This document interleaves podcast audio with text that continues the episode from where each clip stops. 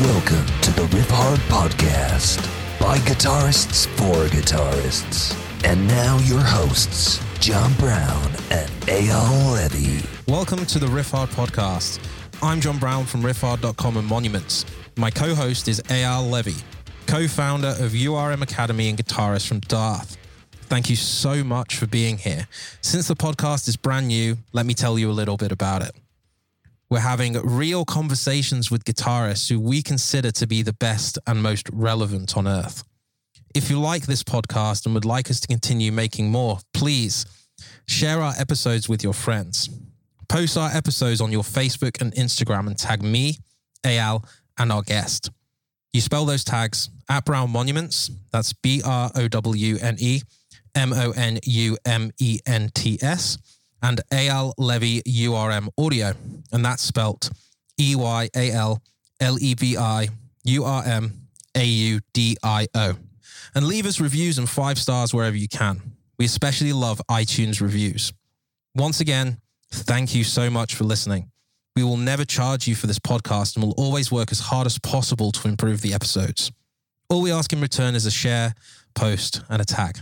Anyway, let's get on with it.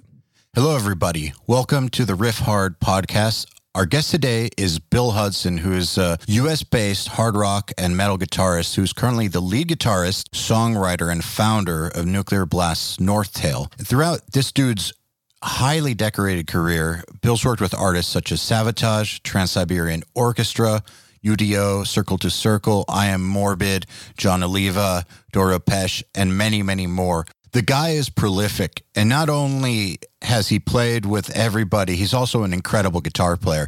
So, for those of you who are interested in a career as being a sideman or a professional guitar player who gets gigs, touring gigs, playing for other people or sessions, this is the episode for you to listen to. I will shut up. I introduce you, Bill Hudson. Well, Bill Hudson, welcome to the Riffhard podcast. Thank you guys for having me, man. Awesome to be back. Well, back Back ish. ish. Hey, Bill. Hey, For people uh, wondering what he means by back, uh, Bill's done two URM podcast episodes. yeah, it feels like coming back, but I guess it's the new for Riffhard. Nice to meet you, Jon. Yes. By the way, you're you're an amazing guitarist, man. Oh, thank you, Bill. You are amazing too. I'm looking very much to talking to you and meeting you for the first time. Likewise, my friend. So that said, uh, how's your guitar playing doing in uh, lockdown? I have to say it's better than it's ever been. I've developed a couple of things. You know, I'm great at developing things, but I'm be- I'm terrible at marketing them. So I've, I've been trying to come up with a guitar course of some sort, but everybody's doing it. You know, I've been doing some things to my own playing that are improving it greatly, and I'm thinking about a way to package that as a guitar course. And uh, the results I'm seeing on my own playing are kind of. It's kind of pissing me off that I wasn't doing this before. What is it? I'm it's no secret that that like interval training works for everything, be it for working out or for instruments. You know, it's based on interval training. But but the thing is, you got to focus on one thing, just one thing. You know, like if it's um, say changing from one string to another, then you focus on that. You take a lick and you focus on that for I don't know thirty minutes. Then you take a break, and, and that that's the uh, I'm trying to find the sweet spot because I'm trying to stop when you're at your max because at one point you start getting tired and then you start getting frustrated. So I'm trying to figure out what the at optimum time that you should sit and do it, uh, do whatever exercise it is, is. But the point is, I improved my especially specifically like my alternate picking and my legatos too like i'm playing things that i wrote when i was younger that i thought i played well and now i'm performing them and i'm like oh that that's how it's supposed to sound you know and it, it's it's to a point where I'm watching older videos of me playing and being and being very frustrated. It's like I just broke a 15 year plateau in my playing because of quarantine because I had nothing but time to work on certain things, you know. it's It's kind of like being a teenager again and having all that time. Exactly. That is exactly what it feels like. Because when I was a teenager, I would sit and, you know, and and be like, okay, well, this phrase, how do I do that? What's the better way to pick that? I haven't done that in years. But I, I feel like I kind of created a, sys- a system like it works. It works for rhythm or for lead guitar or for chords or for whatever it is. You know, it's it's all You know, I haven't done it fucking 15 years, you know. When you talk about focusing on one thing, can you clarify how that's different than like maybe how you would have gone about it in the past? Yes. Like say you're taking like a phrase or something. Absolutely. In the past, I would take, first of all, um, when you practice guitar, uh, you need to put the ego completely aside. You know, it needs, you need to think that you suck because the second that you think that you're doing well, that's when you stop focusing on that. You're like, oh, I'm doing that well enough. You know, um, a lot of people say, oh, don't, don't, you know, up your metronome until you master that speed. But that's a lot easier said than done. I think it's more like this. You take a phrase, you take, I don't know, a 16 note phrase, you know, and it's like a bar, it's a full bar. You have to work on all these things. You have to do all these things. Say it's, a, I don't know, let's take uh, some alternate picking phrase and you're playing 16 different notes and you have a hard time say going from the D string to the G string you know like with the upstroke I don't know I'm coming up with that right now you know downstroke on the D and upstroke on the G that's what you're struggling with right now so you practice this entire phrase over and over again there's only a little bit of that that you're gonna do. So I would isolate that one tempo where that happens and play that over and over again. Make a 16 bars of that. Does that make sense? It makes complete sense. Yes. Yeah. so finding the weak link and drilling the weak link. That alone, you know, that alone. And even like finding out, you know, the two notes that you play before and the two notes that you play after that you're already good at and make that be the the phrase, you know. It's just extremely nerdy stuff that I, I didn't think until recently. And and, and it kind of applies it, it's very much the physical part of playing. It's not very much about musicality. It's more about literally fixing physical things that you struggle with that I've struggled with for years and that I didn't know I did until recently, you know, until I became better. It might have also been just bad habits that you picked up over time. Mm-hmm. Like I think that's a big one because I think that everyone eventually picks up bad habits. Yeah, and the thing about bad habits is you learn to deal with them.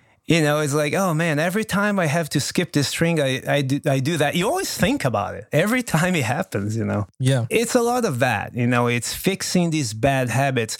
And I'm trying a lot of this stuff like with more beginner students of mine, and it's working, you know, like there's that too. I've been teaching guitar again, which I haven't done in like 10 years. And I think that's also why I've been working on my own playing and why I've, I've been developing these things, you know. I've been trying a little bit of, of teaching my students songs that are outside of their current capability and using that as an as the exercises, you know, songs that they like to play. Like you know, I, I got recently I got a couple students from the Sinister Gates guitar school, and they all like Avenged Sevenfold. So I, I like, okay, what's your favorite solo? And I take that solo, and I, mm, this phrase right here will, you know, will fix your picking. So I'll give him that, and then they get super excited when they do it. You know, I'm like, just play this one phrase for a week. Even like the most beginner guys are happy to do it because it's something that it sounds good to them when they play. It gets them excited. You know, it's cool. Sick. That's also a really good technique for tracking guitars. Typically, when tracking a guitar player, you'll notice whether it's rhythm or lead, there will be like certain parts in the riff where you can just tell there's like a slight hiccup in their technique. Like something about it doesn't make it smooth. And I guess you could either punch it in, which is one way to go about it, or the way that I found sounds the most natural is kind of like what you just said. You take the moment where that fuck up happens every time and basically take like the four notes before it and the four notes after it and make a loop out of that until that hiccup no longer happens. That totally f- fixes the flow. And even if you do a punch in right there of just that moment, you're getting the momentum into it and the momentum out of it and it doesn't actually sound like a like a punch. It sounds completely natural. But I've noticed that when I when I make those loops for guitar players that I'm recording, if you give them long enough, like I mean, by long enough I mean like an hour, get up and leave, like go go eat lunch or whatever, walk the dog, come back, and they're still playing the same loop. Eventually, it'll be like the problem's gone. They fixed it. It's sort of based on that you know, on my own recordings, on coming up with parts here on my demos that I can't really play and then looping them and being like, oh, I can play it now. And wow, now that I can play this, by the way, I can also play this other thing that I wouldn't think before because I didn't have that technique. You know, it's it, it's cool. So it was sort of based on that. The the guy that I I, I first like saw do that was Logan. I was recording some stuff with him back in the day. Logan Mader? Yeah, I was recording some Okay. stuff with him back in the day. It was for the Metal Gear track, uh, soundtrack, and he I couldn't get this part, so he just looped me. He just walked out and I started playing. I'm like, oh, I can do it now. Not only can I do it now, I can do it better now. So. You know, it, it, the thing, man, is like in theory, the whole repetition thing, it, everybody gets it. But actually sitting and doing it, it takes a ridiculous amount of concentration. You know, with with what I'm doing here with my with my new, I don't know, my my new exercises, so to speak. It's not new exercises, just new approach to it. I actually put a timer you know it sucks because when i'm doing like 25 minutes at that point you really want to continue doing it because you're doing it really well but no matter what i stop then you know and i i go i chill i come back and it's easier to do it Oh, just because of that optimum range thing. Jon, what were you about to say? I think that it's quite important that people learn to take breaks. I think that's one thing that guitar players don't generally do. They get frustrated and keep going. So I think that having a timer on when you're practicing something, and if you haven't got it at that point, just walk away from it for a little bit, regather your thoughts, go and do something else, or the opposite. Even if you've got it, then don't keep going because you'll just eventually getting frustrated anyway. yeah. I hate keeping drawing par- parallels but it is like working out you know? Like if we, it's better to like when you work out it's better to have intervals you know? You, you don't keep going you know? You know the more i philosophize about it the more i'm like it's the same thing it's working out and, and becoming better at music you know Actually, man, I use the working out analogy a lot, even for when people are developing their ears in uh, mixing for EQing. When people get frustrated by EQ, you know, they'll overdo it or sit there for six hours trying to EQ a guitar and then it sounds like garbage, but they've really only been EQing things for like a month or two. Remind them that they should look at it kind of like if they started lifting weights. If they lifted weights three times a week for six months, they might start to see a difference. And then after a year, there will be some difference, but maybe three years later, there will be a major difference. But the improvements, uh, they take time and they're very, very slow. It's not the same analogy that you're using, but I'm just, I guess I'm just saying that exercise analogies work really well for music. Yeah. And to that point too, that stuff's been working to help some of my students because you talk about year. I mean, it's it's related. Uh, it's been working also with my students for to the more beginning people with with intervals because that's something that's really hard to explain to a beginner. You know, like like intervals is something that's so inherited in in a professional musician that you're like, oh, how did I learn that? You know, how did I learn what a second sounds like? I actually think a lot of people struggle with that though as well. Even you know that even with professional people, like some people don't know what a third is. you know, I mean, obviously over the years, I I've learned to tell people it's fret three, dude. But uh, but like I don't want my students to be like that. So I mean, Yeah. even the very beginners, I'm like, you know, you're playing a power chord. All right, play one note at a time. All right, that is a fifth. You know, now play half step under that. All right, well, that's a diminished fifth. That's a tritone. See the difference in sound? See how it feels? All right, that was the power chord. So that's the first interval I teach them. You know, I don't go fir- first, second, third, major third. No, I don't. I just take the ones that they're playing. You know, oh, see right there on that part, you're doing this C and this E. That is a major third. Now, if you go one fret back, oh, it's a minor third now. See the difference? And I get them to like time themselves playing that stuff on the guitar. All right, tell yourself now fifth, sixth, you know, and it's working because I quiz them and and then they know. You know, people that didn't even know what intervals were like two weeks ago. It's great. I think there's like a, a thing a thing with guitar players as well. It's like I find that a lot of guitar players can like give you the names of all of these intervals, but they couldn't actually describe to you how it sounded. That's the most important thing. You know, like Exactly. knowing knowing what the interval sounds like. It's uh it's you know, like when I say, I don't know, a sharp 11 chord. I, I, like I'm, I, I say the name and I hear it in my head. You know, that's the most that's the most important thing. One of the best ways to learn that is what you're saying is to take stuff that people are already working on because they have something to reference in their head. Like when you're learning sight singing, the way that they teach intervals is for you to take sections of a song that you know or that you're very, very familiar with and then tie that to the interval, like the Star Wars theme or something like that. Just something that's that you totally know what it sounds like. You would recognize it no matter what. Like you have that sound in your head. And then tie that to the name. That's that's like the traditional method of teaching people how to do that. So applying it to guitar makes perfect sense. And I always felt like ear training on guitar was and I studied it in school. So and I always felt like it was lagging behind like the sight singers and like the real ear training. The real ear training would use all those techniques that you're talking about, and those people would really understand intervals.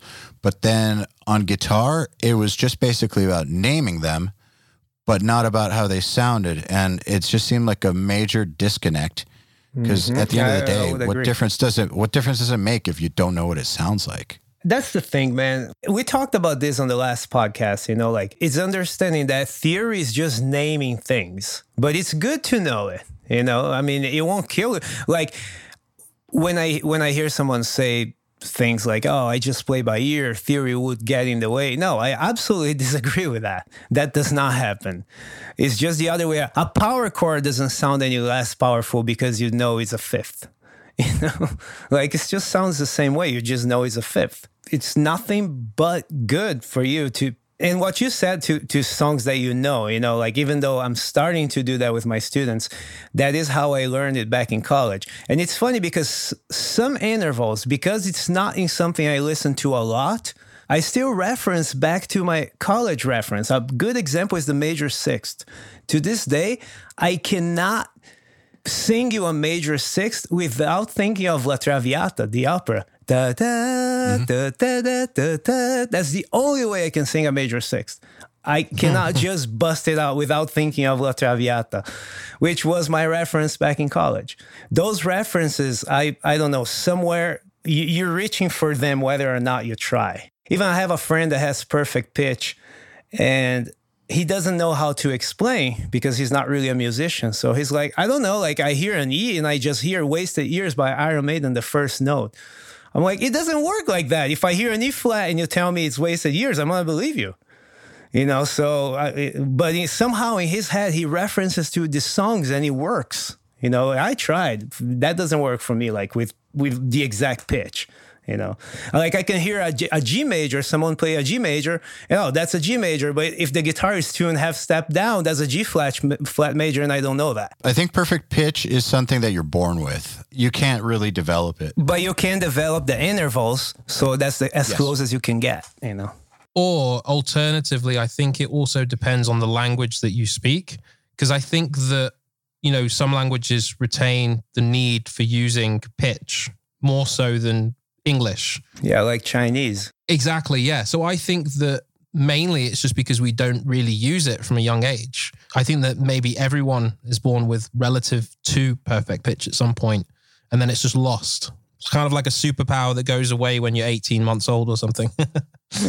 There's a, a lot of uh, scientific research about the idea that the language you speak actually shapes the way your brain works. The way that your thoughts actually process are shaped by your language. And if you've ever seen the movie Arrival, uh, which is great, it's a very, very interesting take on perception of time based on language. Anyways, that's a side note. But yeah, I actually think that you're right.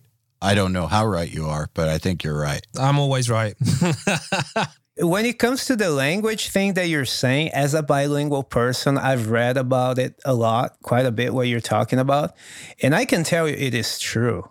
It is very true because I essentially at this point lived half my life in Brazil, half my life here. And when I speak English, I literally feel like a different person than when I speak Portuguese. My ideas change, how I present ideas change. There's things that you can say in Portuguese to a person that if you said it in English, they would be offended, but it's perfectly normal in Portuguese. I feel that after living in America for as long as I have, I feel that Brazilian people are arrogant, even when they're not.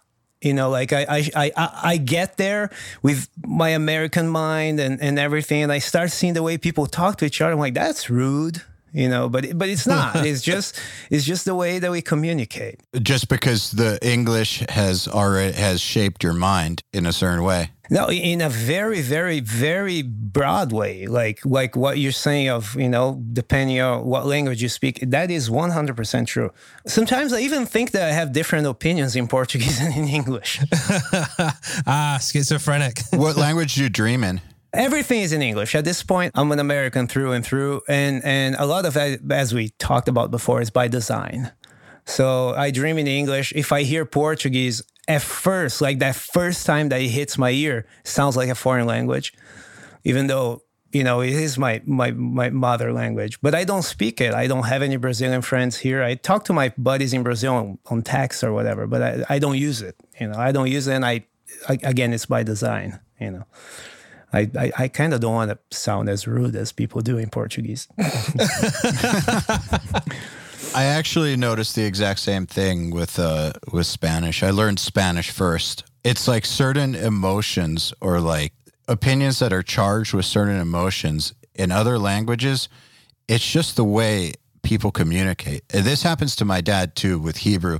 Like people think he's yelling all the time because Israelis the way they speak is aggressive, but they're not. So if you don't if you don't understand the language or how they are, you'll think that they're always fighting, but they're not. They're just communicating. It's just they're just dialed to a different frequency, basically. Yeah, man. It's funny. This, it, it was this week. My mom told me something. And I'm like, Mom, like, you realize I'm 37 years old? Like, you're really like being a mom right now and like getting into my shit. But then I'm like, no, no, no, that's just how Brazilian people are. That's, she didn't really mean it like that. It was a comment. It was just, uh, she, I can't remember what it was, but it was a comment. She wasn't implied that I had to change it. She just made a comment. And I'm like, oh, no, no. But, but the way they express themselves in Brazil is like, you have to change that right now. You know, it happens, man. uh, I also remember, I, I can't, I, I can't remember if he was Ukrainian or Russian, but someone for either Ukraine or Russia once told me that some colors that we call blue, they call green. You know, they just call a different shade of green. Like, if there's any Russian people listen to it, please, you know, confirm or deny this. But like, you know, we call it, I don't know, navy blue. You guys call it navy green or whatever. You just, so you see it differently because of your language. God, I hope that's not true. It's going to make it really hard to live life knowing that. and I can't remember who exactly. I got a couple of Russian friends. I'm trying to remember who said it. And I can't remember who he was. So I won't like throw anyone under the bus. But I want to Google this later. when you're learning music, just out of curiosity, because you learn music all the time for a living, do you think about it differently now than you did, say, when uh, before you, I guess, reformed your brain with like English as the framework? Like, do you think about songs that you're learning for a band you're going to do a tour with? Like, does it affect that side of your thinking at all? Uh, I've learned to like songs that I didn't like. You know, like I played with bands like that I didn't think were good. Then I I played the song so many times. I'm like, you know what? Now I like this song. You know, one thing that is happening, but this this is happening. I don't know. This is not new, but it's going back to like some of my favorite songs and like having opinions on the writing of those. You know, like songs that to me are untouchable, but then hearing them be like, hmm, I wouldn't have gone to that chord here you know that's been happening like i don't want to ever disagree with iron maiden you know but it, it, happens you know. Or i'm like oh i know what they were thinking here.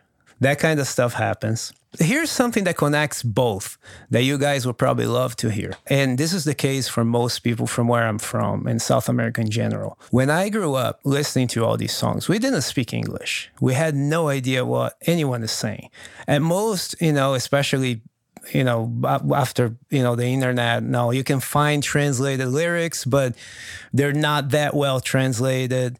Even if you translate, it's not the same thing. There are songs that i went back to after listening, after knowing English. Some of them I think are awfully stupid now. And I'm like, fuck, how did I like this song so much? But uh, I'm not going to give any examples of that. But I'll give you a positive example, dude.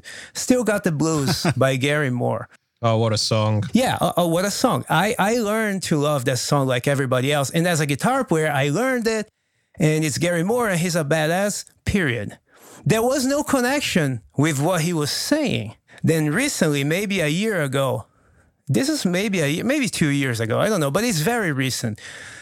I'm driving and that song comes on the radio. Dude, I started crying because I'm like, oh, holy shit. Now I get it. The guitar solo is just him, like, it's just him expressing what he just said on the lyrics. Now I get that connection. I never did. See, I'm telling you that and getting, you know, and getting shivers. Like, What did you think it meant back then before you spoke English? it didn't matter. We're not thinking about the lyrics. It's just a melody. Da, na, na, na, da, na, da, na, na, na, na. That's what it means to me. You know, but then now I'm hearing this guy sing that melody. Now, even you know, as as the pitch gets higher, he gets more. You know, it- it's like gut wrenching. Like this entire emotion of the blues that you guys are probably used to because you because it's your native language. I had none of that. Then when I dude, I started crying like a baby, and I know and I've known this song my whole life. It's something interesting about lyrics that I've thought about a lot is if you were to read most lyrics, like say a band like Korn, for instance, if you were to read their lyrics, it'd be like, is this third grade? And I think that I think that that's true for a lot of lyrics and a lot of great songs. It's like it's like bad poetry that kind of makes no sense when you just read it on the page. But then when you hear it with the person actually performing it and it's charged with emotion, then it, it actually means something that is totally beyond what the actual words are. And I just use Korn as an example because their lyrics are so basic. They're like the most basic lyrics in metal, basically. I realize not everybody listening is a Korn fan. I'm choosing them too as the example because nobody can say that that dude doesn't like feel everything when he's vocalizing. Absolutely. But I think that's the perfect example. I actually think that lyrics uh, without the feeling behind them basically mean zero. I want to take this a little bit further because this is there's an interesting film that sort of takes this on. The name of the film is called Waking Life. Have either of you guys seen it? No, but you've have told me about it like 90 times. I need to tell you again about it again because you need to watch it. I think I have seen it. Was is it like a pseudo animation? Yeah, it's like drawn over the top. There's one particular yes, I section. saw it a long time ago. Yeah, there's one particular section of this movie, and it's called Words Are Inert. And it's really interesting because it goes on to how a, language, when it's going to explain like physical ob- objects and, and simple stuff, it's like it's a good way to sort of talk to everyone. But the moment that emotion gets involved, like the word love, there's no real way to know if another human being has actually fully understood what you're talking about because the way that that emotion is felt is going to be different between every person.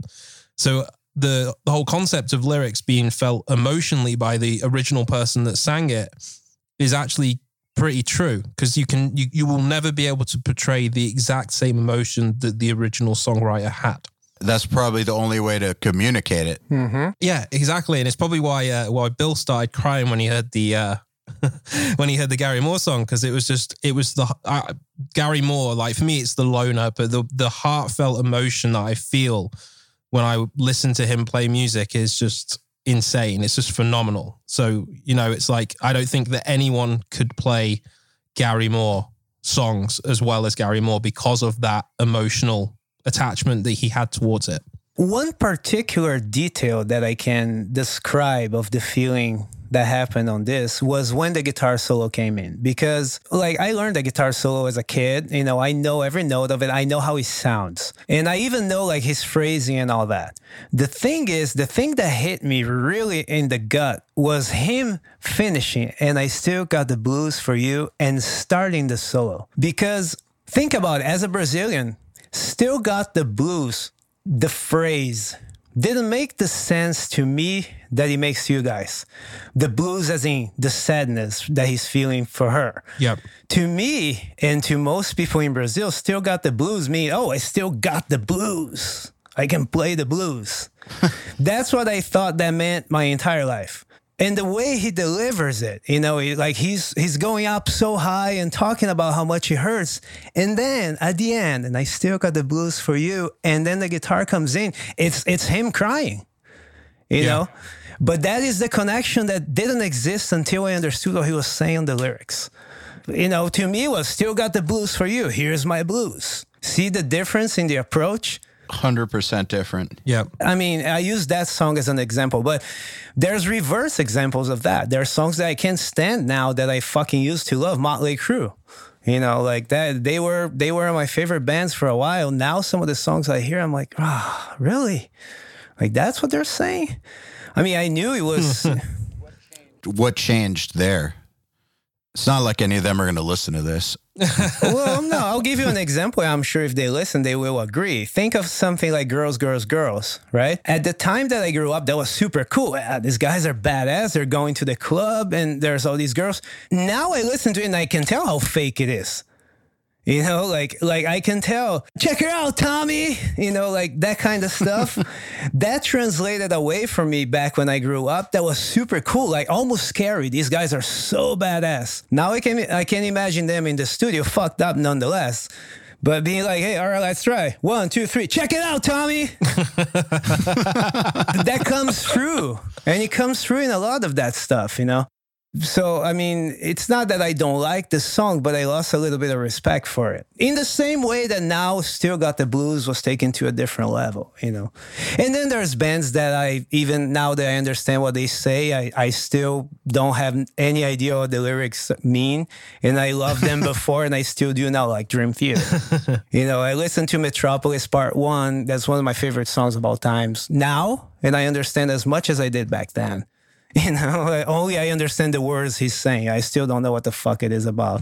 And I just like the song. I actually just rebought Scenes from a Memory a few days ago on vinyl because I am also a huge Dream Theater fan and I've not gone out my way to learn the lyrics to that album. I know what it's about, but I maybe I should because maybe the songs will get better or maybe they'll get worse. Maybe I should just leave it actually, just in case. Scenes from a Memory, particular, came out at a time that I spoke some English, so so I I kind of I kind of got what was going on a little bit better, even though I still had to li- read the booklet. You know, like I, I had Yeah. to read it as as they're singing. I kind of got that. By the way, that album is quite possibly my favorite album of all times. Uh, Scenes from a Memory is. Yeah, it is like I I listened to it uh, uh, just on YouTube a couple of weeks ago, specifically the track "Home," and it's just so good.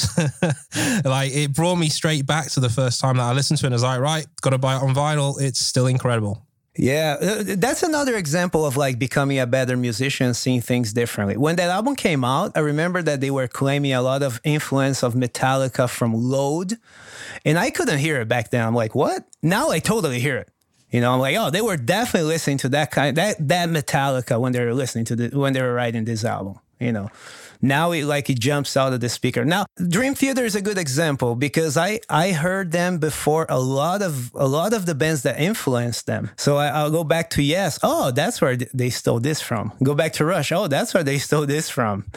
You know. So a lot a lot a lot of these things started happening too as I bec started becoming a better musician. Now I I really hear how load influence scenes from memory where back in the days I didn't. Actually, interestingly enough, at Dream Theater, I think that that band has always been super like clear with how they adopt their influences. Yeah. Whereas with some artists, you can't really tell, or you can kind of like hear the style. Like, I think Dream Theater are such good musicians, like players and thinkers that when they adopt something from an influence, they like play it in the style like Of Dream Theater, basically. yeah, but it, it's in the style of Dream Theater, but you can hear the influence like done exactly right Yeah. as opposed to like where lesser musicians mangle it up a little bit. Yeah. Exactly. Dream Theater, they're so good that it sounds like it doesn't sound like a replica, No. but it's almost sounds like something that that band they're taking it from could have written it on that album. Like one of those Metallica riffs you're talking about could have been an actual Metallica riff. Oh yeah. And I don't mean that to say that they're stealing or anything. I just think they're that No, good as good at as, music. Yeah. Actually, yeah, just to, you know, you say that that sounded like Load. I always got the feeling that Octavarium sounded a bit musey. Musey, yeah. The band Muse. Yeah. Had that Muse vibe to it. Definitely. And I mean, I'm sure Mike Portnoy wouldn't have denied that because he did like his favorite band now or whatever. Good. I, I, he's got good taste then. Yeah. I think I heard John Petrucci saying something about Muse, about them being like the most musical band in rock or something like that. So I wouldn't be surprised. well, dude, I mean, it's not the same thing, but I think they're the closest thing to a Rush, to a modern Rush. Or Queen or whatever. Yeah. Well, I call them Rush because they're a trio, you know, Fair enough. because they they have the mainstream reach. You know, they have the the songs are not commercial. You know, it's super artistic. That that's those guys are badass. I think a lot of the credit that goes to Tool should actually go to Muse. If Muse had only come out about seven years earlier, the credit would go to them. Yeah, it's so much more musical, so much more everything. You know. From what I understand, someone I know that worked at their label at that time basically said that they came along at the time when the industry was destroyed by Napster and nobody knew what to do with them. They still got huge, but they just had some bad timing. And if they had just like shown up like five years earlier or something, they probably would have been like the biggest band in the world. But they just happened to be making artistic music in a time period where the industry had no idea how to push anything because it was falling to pieces. And they still did great. Yeah, they still are probably one of the biggest bands in the world. Yeah, but just imagine if they had gotten big when the industry was. It, dude, it was only like three years before that that the industry was huge. Imagine if they had that Oasis kind of budget. I mean, I'm pretty sure that the Muse budget, Yeah, exactly. That's what I'm saying. Like Oh, man, something yeah. like that, like an Oasis type of thing. do you know what the problem was actually? It's because they're from Devon. So it took people an extra long time to actually see them because Devon is like all the way over there somewhere. Over where? I have no idea what you're even saying. Where? Devon is a county in England. It's in the the foot bit, you know, as you go really down south. So it's kind of like out the way. No one really plays shows there. It's one of those places where it's never a major city. You know, you go to London, you go to Birmingham, you might go to Bristol, but you never get as far as Devon, which is like Exeter and Plymouth. And yeah, you hardly ever play down there. So that's probably part of the reason why they might have actually been around earlier than that, but it's probably just because they were from Devon. I think they got together in high school. I, they they were around for a while. Uh, Browne, I have a question for you about England. Go on. Why is it raining all the time? No, I, I know why that. I studied the weather. You know, we talk about Sweden all the time and or places like Seattle, but England is responsible for some of the best rock music and of all time for decades now. You know, starting with the Beatles all the way through to shit like Muse. Like England basically, I think, has been like the the leader in innovative rock for the most part overall, like by the numbers. Why do you think that is? Like, what the hell's up? So obviously, the United States, Leo in particular, was you know invented the solid body Stratocaster, which and Telecaster and Broadcaster and all those. But um, I think that that was obviously that's obviously a really big reason as to why we had this rock and metal style of music. But in England, we were getting the Marshalls and the Laneys and the higher gain amps, you know, as opposed to like the clean Fender. I think that that might maybe have had something to do with it, but honestly, I couldn't tell you. I agree. And the thing is, so Sweden has it's it's kind of easy to pinpoint why Sweden is so good at music. It's because of Yeah. the education, the way the, the way they, they're presented with music since they were kids. Yeah, it's super obvious. The thing that that I don't get about England is this: you guys don't have like a million underground bands. Every band there gets huge in any genre. Think of my main genre, power metal. Okay. There's no British bands except for Power Quest, the one that I played, and Dragon Force, the one band that took the style to mainstream. To mainstream, you know. But that's one style. If you take this more modern metal that you guys play, what are the better bands? There are the British bands too. And then you know, and then you have Maiden. You, you know, you can go back, of course, but that's that's too easy. The new wave of British heavy metal. The thing is, consistently, you know, there's a genre, then the British band comes out and it's better than everybody. Just look at it, man. It's it's very interesting. There's actually quite a lot of, well, there was a lot of power metal here. There's Glory Hammer, if you've ever heard of them, quite relatively new bands. Uh, there was one in particular in the early 2000s that I used to really like that I don't, they, they weren't that popular, but they were called Balance of Power. Is that Lance King's first album? Yes. Yeah, he's my buddy. Yeah. The album was called Perfect Balance. I think it came out in 2003, but it was actually given to me by my guitar tutor around the same time. He gave me Scenes from a Memory, funnily enough. Oh yeah, because they were kind of in the same genre. Yeah, and yeah, I mean, yeah, it was one of those genres that was fairly, I guess, quite big at the time. But yeah, Dragon Force were obviously the leaders in it from the UK anyway. Glory Hammer and Alestorm are both, you know, of Chris Bowes's band, and isn't he Scottish? I think he's Scottish. I think he's Scottish. Yeah, I think he's from Perth area, actually. Yeah, he. Uh, I just played Japan with Alestorm and Sweden with Glory Hammer. They're really good friends of ours. But but but yeah, same point. You know that the even Glory Hammer, they're unusually big for that underground power metal new scene. You know, like because if you think of another band is Twilight Force, that's my my old singer's old band. That's like the next best biggest band, but they're like way way below Glory Hammer or something. And they're Swedish too. Twilight Force is Swedish too. So so I don't know, man. England England has something, and it, it, it's honestly the same with your band, Jon. I you know I I have to admit before uh, Eyal told me about the podcast, I wasn't that familiar. I knew the name, and I knew your work, but then I went and listened to you guys.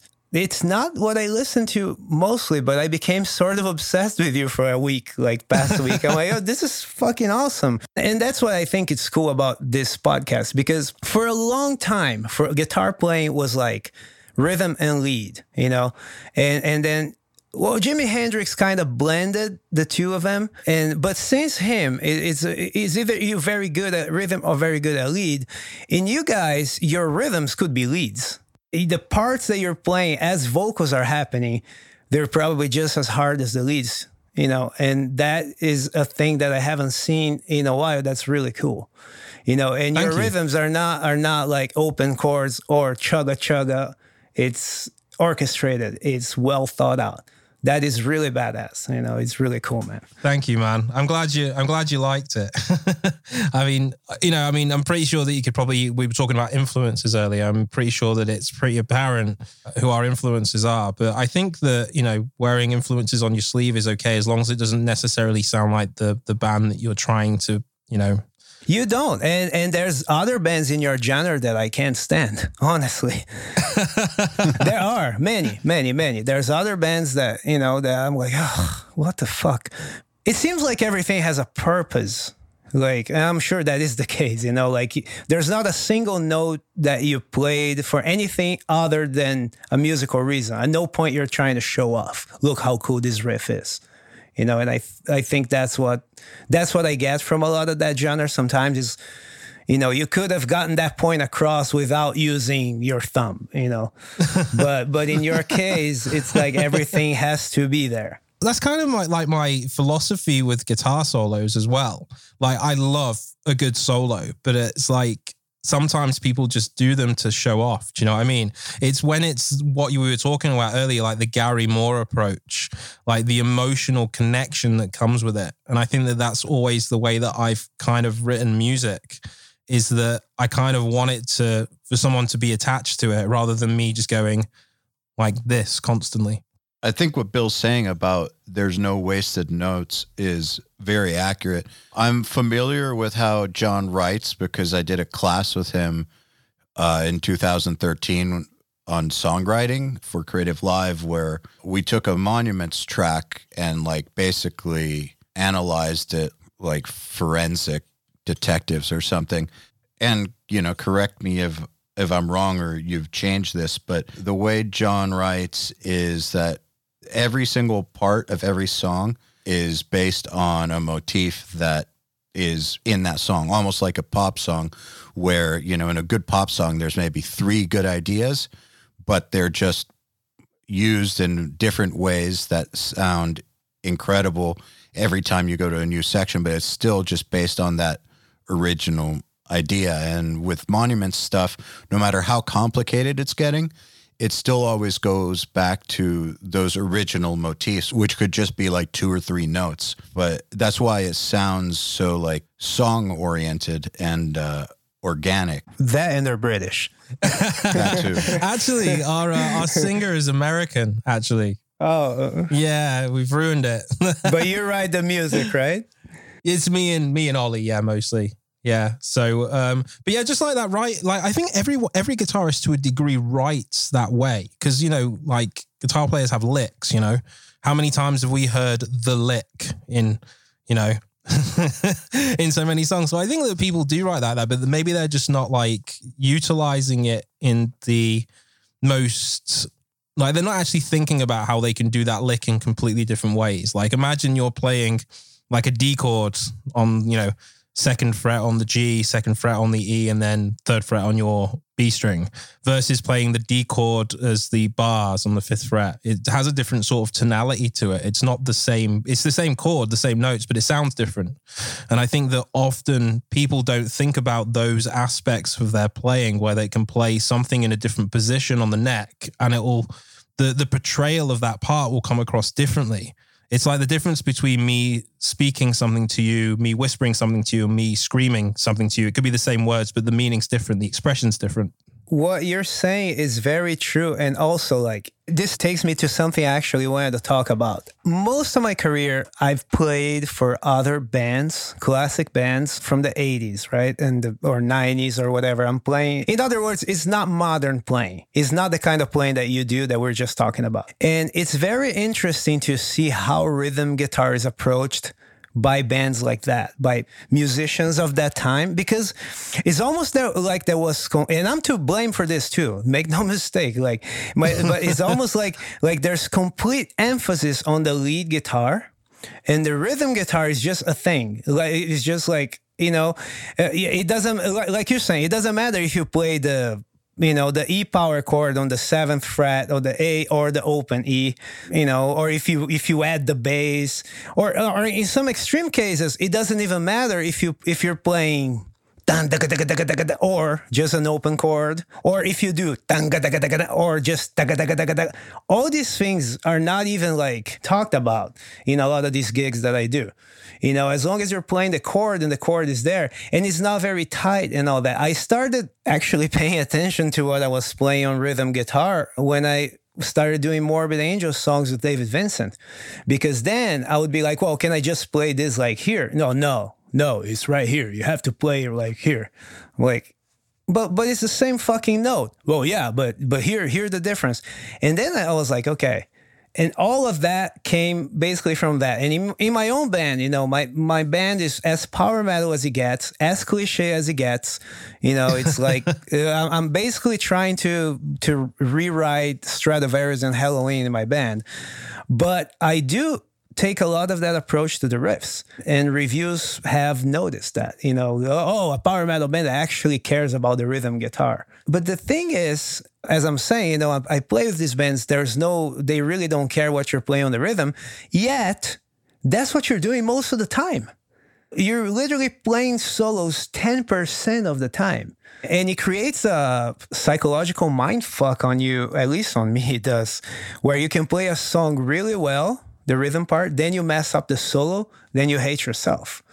But it's like the solo is like five seconds. That's probably when people went out to get a beer. You know, like the part that you were actually playing, it was good. it, I mean, the music from that era, rhythm guitar was kind of. It was always like there was a lead guitarist and a rhythm guitarist, and the rhythm guitarist was like the joke.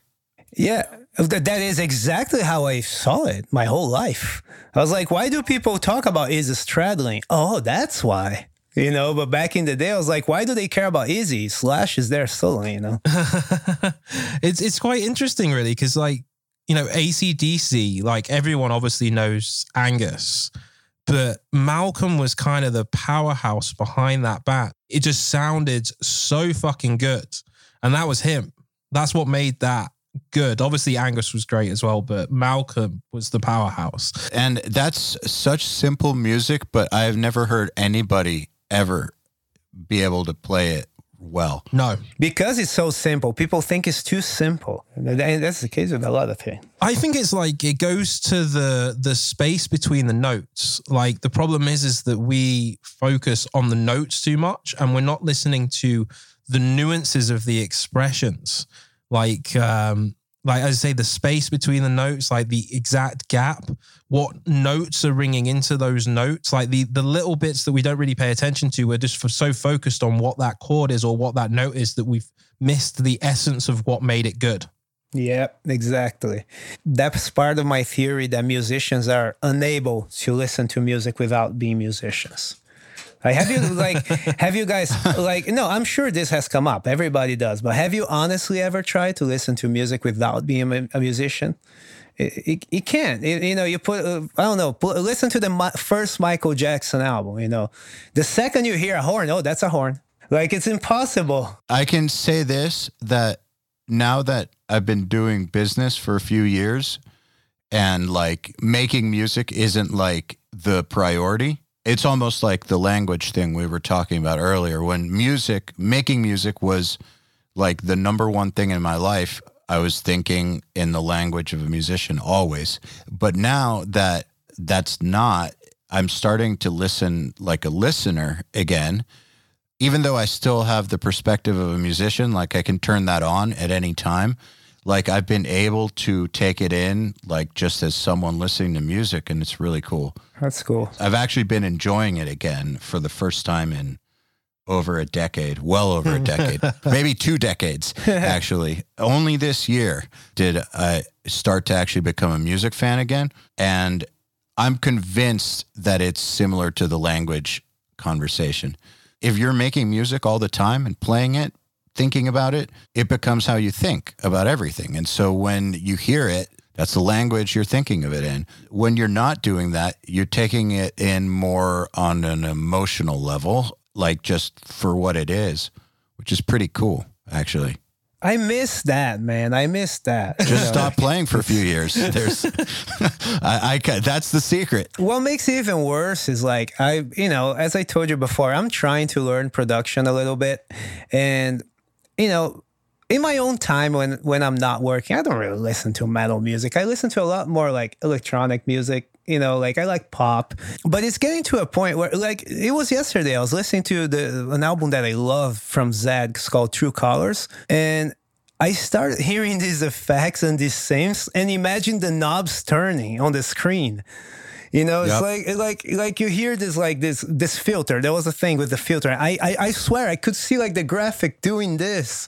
Like, stop. You know, I don't want to. I don't want to be like that. It's hard, man. I like to say that everything in life, there's a price. There's no free rides in nature. Basically, like you know, if uh, if there's a medication that's like too good to be true, there's gonna be some fucked up side effect. Anything that you decide to learn requires you to sacrifice something else. Like there's it's like nothing in life genie. that doesn't have a price, and the price of getting better at music or production is that your ability to enjoy it changes for the worse, I think. Absolutely, yeah. Yeah, it's the price you pay. I don't know a single person who makes music who hasn't said this. And I'm talking about like everybody I've ever met in my entire life or talked to on these podcasts or like toured with.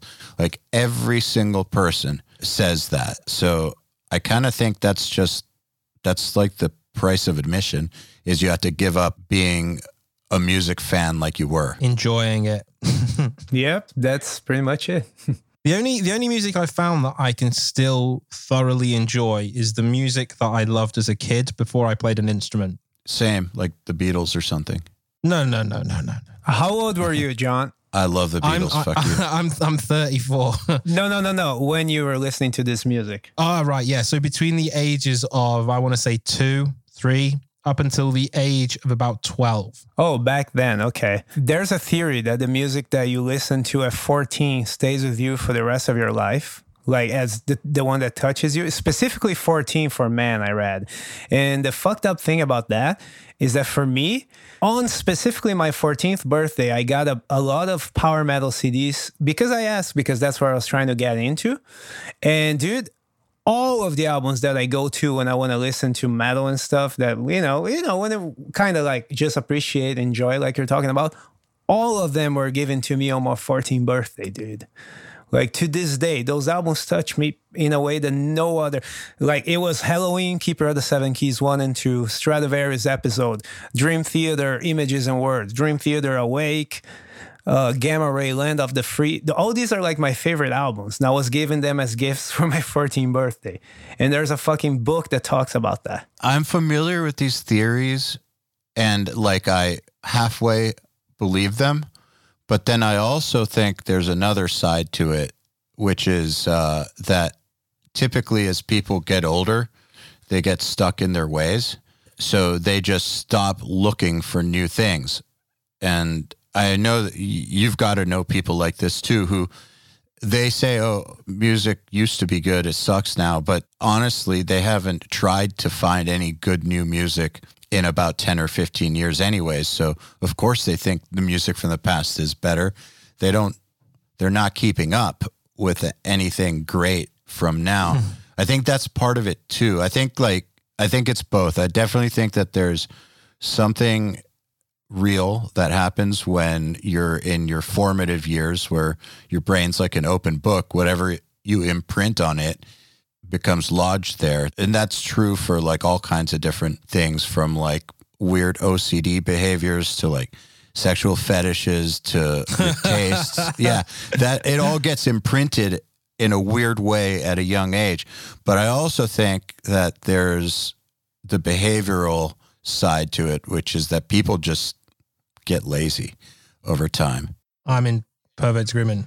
Yeah, and you don't strike me as one of those people. You're every time I talk to you, you're like into something new.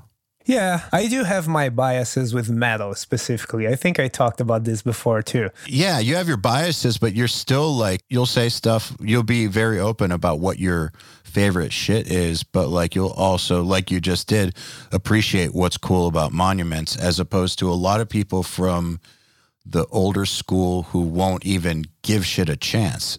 It's a big difference. Yeah, there's a there's an interesting thing that happens. I think on my age group, which is also Jon's, but but but some of us like that listen to like this older metal. It's all hardcore, all metalcore. You know, it's all lumped into this one thing because they don't care to actually go and listen to it. But again, you know, there's the other side of it. I honestly cannot have the same connection with like I know that Tesseract is a much better band technically than Helloween was, but you will never touch me the same way. I can't do it. But I can go listen to them both. I can appreciate them both, which are, which a lot of people, you know, of the old school metal guys can't.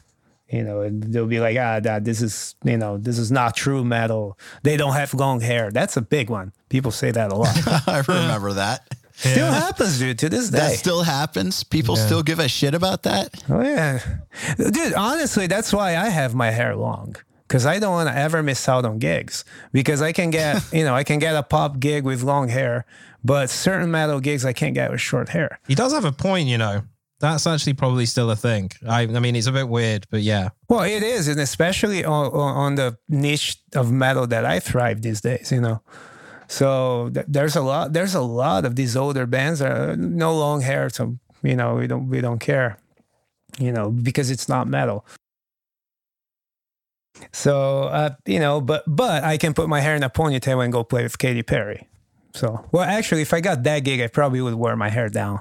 I don't know. I can can go, you know, with Billie Eilish or something. I don't know. So, in your opinion, just on the topic of getting gigs, aside from the musical side of it, how important do you think like the image side of it is and all that. Like, like say that someone is like 16 listening to this and they want to have a career kind of like yours, where they're like a professional guitar player. Would you suggest that they like go to the gym and like take that side of their life super seriously, just as seriously as the music? Like, how much do you think that plays a role? Uh, I would rather err on the side of uh, err, on doing too much. I don't know what you know. What I'm trying to say. Yeah, doing too much than too little. Yeah, because because here's the thing: it's not that every band is going to be like that, but a lot will.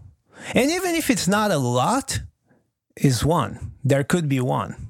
I, I don't remember if I talked this uh, about this to you before, but I lost a very big metal gig for having tattoos. Uh, the leader of this band didn't want to hire me because I had tattoos. I don't remember having this conversation. Even though they, uh, the bass player of that band, I guess, said that publicly too, because I was asked about it in Brazil on a on a show. But the point is, in that particular gig, which is a heavy metal band, a, a, probably one of the, definitely one of the biggest bands in the world. The, the the reason I was given for not getting that gig was because the oh, the the leader didn't want anyone with tattoos, and the person who did get the gig does not have tattoos. So you know that's an example, just one example that happened to me. So in this case, it was actually bad for me to have tattoos. It was you know That is such a weird example. I've never heard of that happening. so this happened, but it's also happened where I didn't think I was the best fit, but I definitely looked the best and I got the gig. Actually, that happens often, you know, to be honest.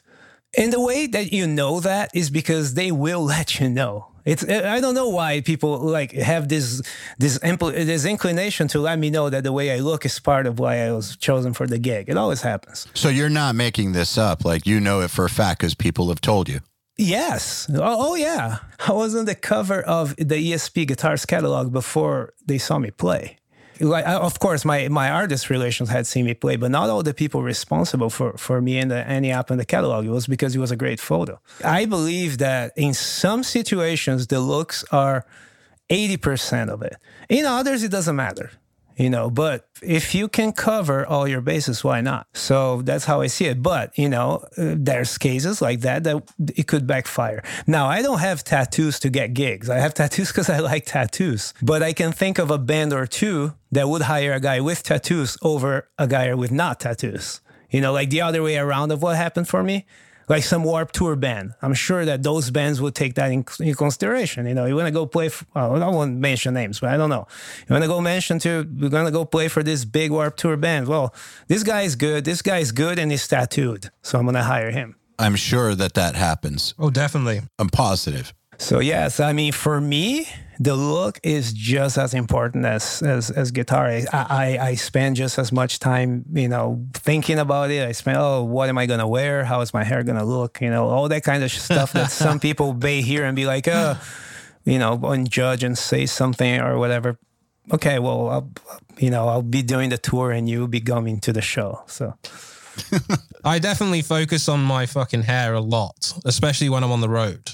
Mainly because, like, if you're going to be meeting people, you know, you don't want to be greasy in front of them. Do you?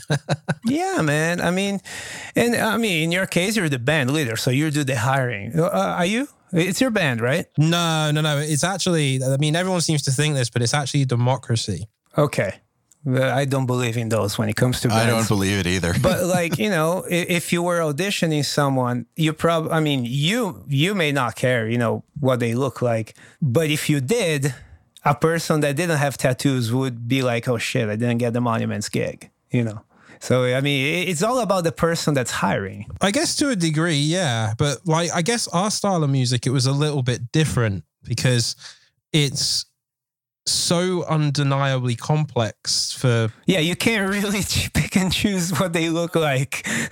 yeah like like actually all the entire monuments band is quite uh, multicultural so our drummer is jewish our bass player has dreadlocks but is from england um my parents are both black and irish and then our other guitar player is black and then our singer is czech american And honestly, I know that you didn't think about that, but that makes it super cool looking too. You know, Exactly, like that just makes it a cool way. looking band.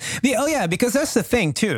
It's not necessarily about being pretty or good looking. It's looking the part. This is what we're talking about. Yeah, like Radiohead, for instance, is a great example of a band that's not good looking but looks the part. You know, it is it is the way the way it works. You know. if you think about it, like what is selling the band's music is like, you know, the music, obviously. But then the other half of it is how you look on stage and how you look in photos and how. And you are every band together. needs a video now. You know. Yeah, exactly. Yeah. So, you know, it's, yeah, it makes sense that they're going to make you have the gig or not, depending on if you fit the profile. This is a heritage from the from the 80s from MTV when when it was all about that. You know, like they would just sign the bands only about their look. That never went away. You know, it's just that never really went away. It's just that now they also care about how you play. But, you know, but but on that token, if I wanted to join Metallica, could I show up to an audition with hairspray and and and, and lipstick? You know, they would be like, "Fuck you." You know, it's, it's the look. It's the same thing. yeah, but there there's a specific way that you would still need to look for that band. If you showed up with like a button up white shirt and short hair and glasses or something, they probably you probably wouldn't get the Metallica gig either. There's like there's like a range of what would be acceptable in that gig. I guess the reason I brought this up is because I think it's one of those topics that a lot of musicians are afraid to talk about, or, you know, because they want to believe that it's all about music. And also, a lot of people are just insecure about the way they look. And they use music, they use like their instrument to hide behind. And so it's music is like a shield from their insecurities. And so to think that to make this thing work, that is basically your protection from the world, actually requires you to kind of overcome those insecurities is very tough for a lot of musicians to accept. But I do think it's important for people to just understand that there's different parameters, obviously, depending on your genre and your role and what you're trying to do. You know, if you're playing at Opeth, you don't need to wear corpse paint. But, uh, you probably need to look like you're in Led Zeppelin or something. There's parameters for every situation, and they're pretty much just as important as the music. Yeah. Unfortunately or fortunately for good or bad. Yeah, and specifically, you know, specifically like certain things, you know, like like you see when, when you took the example of the other guy that couldn't show up to met, to the Metallica gig, you said with short hair, you know, that's such a big thing anyway. You know, it's hard to get away from it. You know, it's long hair or bald. If you have short hair, you know, there's people that are gonna look weird at you. Now, Hetfield has short hair. Well, yeah, he has it now, but not not the Hetfield that people think about. Yeah. You know, it, it, it's a weird industry, man. It really is. But you know, I for the longest time, and especially because I was so big. You know, as a teenager, I was big, and I then then I got big again. I hated that for the longest time, but it didn't take me anywhere. So that's when I was like, you know, I'll play the game, and then it started working. What are you doing now, workout wise? Uh, actually, I'm working out at home. And, and because I'm not going to the gym, uh, even though it's open, even though it's open, I'm- Smart, stay alive. I'm basically sticking to the basics. I'm doing a two day split where I have front deltoids with chest and triceps, and then back deltoids with back and biceps. And the, the exercises themselves are just very simple. You know, for chest, I'll do I'll do I'll do bench press and I'll do flies. Uh, what do you what do you call for the triceps? The The tricep press. yeah tricep press or whatever and i have i also have like single single uh, dumbbells that i do that i do the same um the curls for the arms there's nothing super complex but i'm biking um me and my wife are biking every day and we're giving ourselves this goal of improving at least a little bit every day so so we we went to this part of town where we actually can go around this place so we can count the laps that we do. You know so we go and and and you know every day we add half a lap more. So like my cardio has been amazing something that i've never done before. I'm staying in shape man. I didn't think it would happen but i'm actually staying in shape. And uh and i'm still doing 16 8 uh fasting you know the intermittent Oh, it's fasting. great. Yeah, it's it's good. I almost don't want to go back to the gym because I feel like I can concentrate more at- here at home with my my weights. I happened to move to a home that had that had a bar and weights, you know, and then I I improvised a bench and I work out there now. I built a gym during quarantine. Now, uh, yeah, I don't think I'm going to go back. Yeah. No reason to. It's so much better like this. Yeah, that's what I'm thinking too. The one thing is the gym gets me out of the house. You know, if I'm not on tour, that's that's where I go during the day. But but uh, but I was, I was thinking that too. I'm like I'm doing it better at home. Man. So, what role uh, does exercise play in your uh, touring? Have you noticed that being in shape has made it easier to just handle everything, like from the shows to just staying alive? Oh yeah, oh yeah. I I I well, I don't. The fact that I don't drink makes it a little bit easier on me. But but no, I I I've definitely been you know say like I've done a tour after working out. You know, and then another one where I didn't work out and it was a lot harder. So as far as like endurance uh, for the stage, be- because you know, like the first couple shows of a tour, when you're still headbanging and you still get gig neck, you know like uh, like a good uh, a good way to that I I see at least that I see the difference between being in shape and not in shape is how long it takes until my neck hurts on the first songs you know like if I'm running out of breath by the first chorus or whatever okay I'm out of shape you know but if, if I'm in shape I'll get through the first song no problem you know and so I, things like that I notice I'm out of breath before I walk up to stage. Yeah, man. It, it is a workout in itself, man. You know, any any any gig is a workout in itself too. So when you're when you're on the road to say you don't work out is is never exactly true. I always felt like, especially on non bus tours, so van tours were always the best exercise if there was no crew because you're lifting heavy things twice, lots of heavy things, and then being on stage if you're if you're not a pussy about it is like intense cardio. So, and then you can go long amounts of time without eating. Uh, so you're fasting a lot. So actually, I feel like van tours, if you if you don't fuck around, we'll get you in shape. Yeah, it's true. I've noticed something about the industry that changed is I feel like one thing I started noticing over like the past 10, 15 years is that um, people are a lot more serious about this. Like they'll take like gyms with them on the road, they'll take trainers on the road, like masseuses, like they'll it's like a much more important thing as opposed to when I first got in or first heard about it, it seemed like people didn't give a fuck. But now, kind of like the way that extreme alcoholism isn't tolerated the way it used to be, even though it's still there, it's not nearly as tolerated. I think that uh, people keeping themselves healthy is way more of a thing than it used to be. Just because there's less money to go around. And when there's less money to go around, people need to feel like they can uh, rely on the people that they're working with more.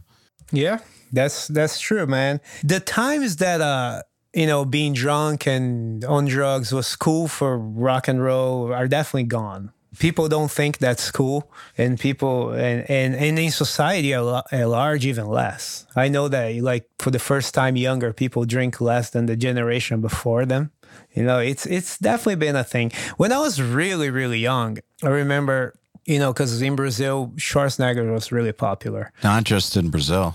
Oh yeah, here's another. Uh, this is a, a tangent, but another example of the difference in languages is no matter how hard I try, I cannot explain to Brazilians that Arnold has a funny accent. they Really? cannot conceptualize it. It's not part of it. So, and it wasn't for me either. Like when I moved to America and I started seeing people talk like him, like, what's so funny? What's so funny? Finally, I saw Commando in English because, you know, in Brazil, you see it dubbed in Portuguese, you know. I finally saw Commando in English. I'm like, how's his name John when he's sounding like that? You know, so, so, but, but no matter how hard they try in Brazil to tell people that people make fun of his accent here, i- i- i- they can't conceptualize. it. They can, you know, it, it, he's just a super badass. So Well, That's he is a super. He is a super badass though. Uh, are we talking about who I think we're talking about? Arnold Schwarzenegger. Yeah. There you go. Yeah, that's exactly what I thought. Great film, by the way, Commando. Didn't age well, but I still love it.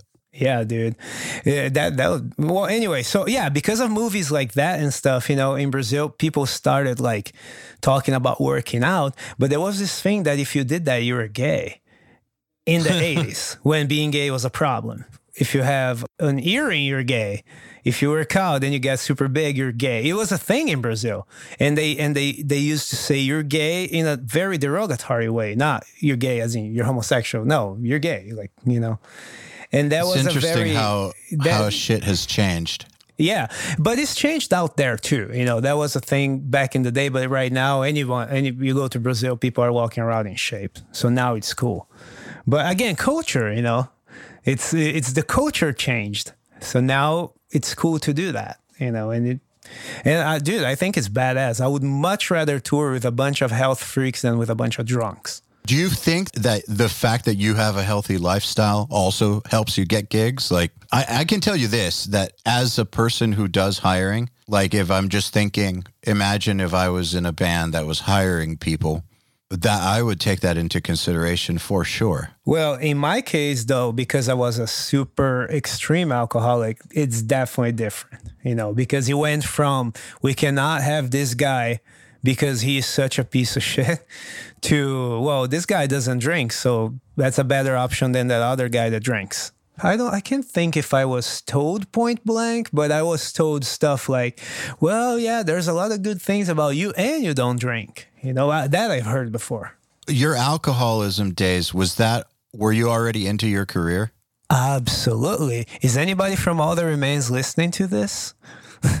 Maybe. I have epic drinking stories from tours and get, getting banned and kicked out of tours. Like, I'm surprised we never got into that. we talked about you quitting alcohol the first time, but I'm not sure that we talked about this stuff. Everyone that knows me from that time thinks I'm the worst drunk they ever met. You know, like like it was. I mentioned All That Remains because that was like a bad tour. I mean, I got kicked out of their bus and banned from it on the first night of the tour. Holy shit. Were you playing with them or opening for them? What was going on? I was in a band named Celador Supporting. We were the first out of four bands. They invite us to their bus. I get drunk and crack op- open their Doritos and start fucking rolling on the floor. so I get banned from their bus first night of the tour. Couple nights after, they let me back in. I go there. This time on camera, their tour manager tells me, "Hey man, slow down the drinking a little bit. Shut the fuck up." On camera, like Jeremy Safer has probably that on video. You know, he definitely has me and he definitely has me and their drummer Jason wrestling drunk because they did a DVD on that tour. I mean, that tour was one of the worst, but not as bad as the Firewind tour that I told you on the last episode. That's the one that made me stop drinking. My first ever tour was June of 2006, and I didn't stop drinking until January of 2012.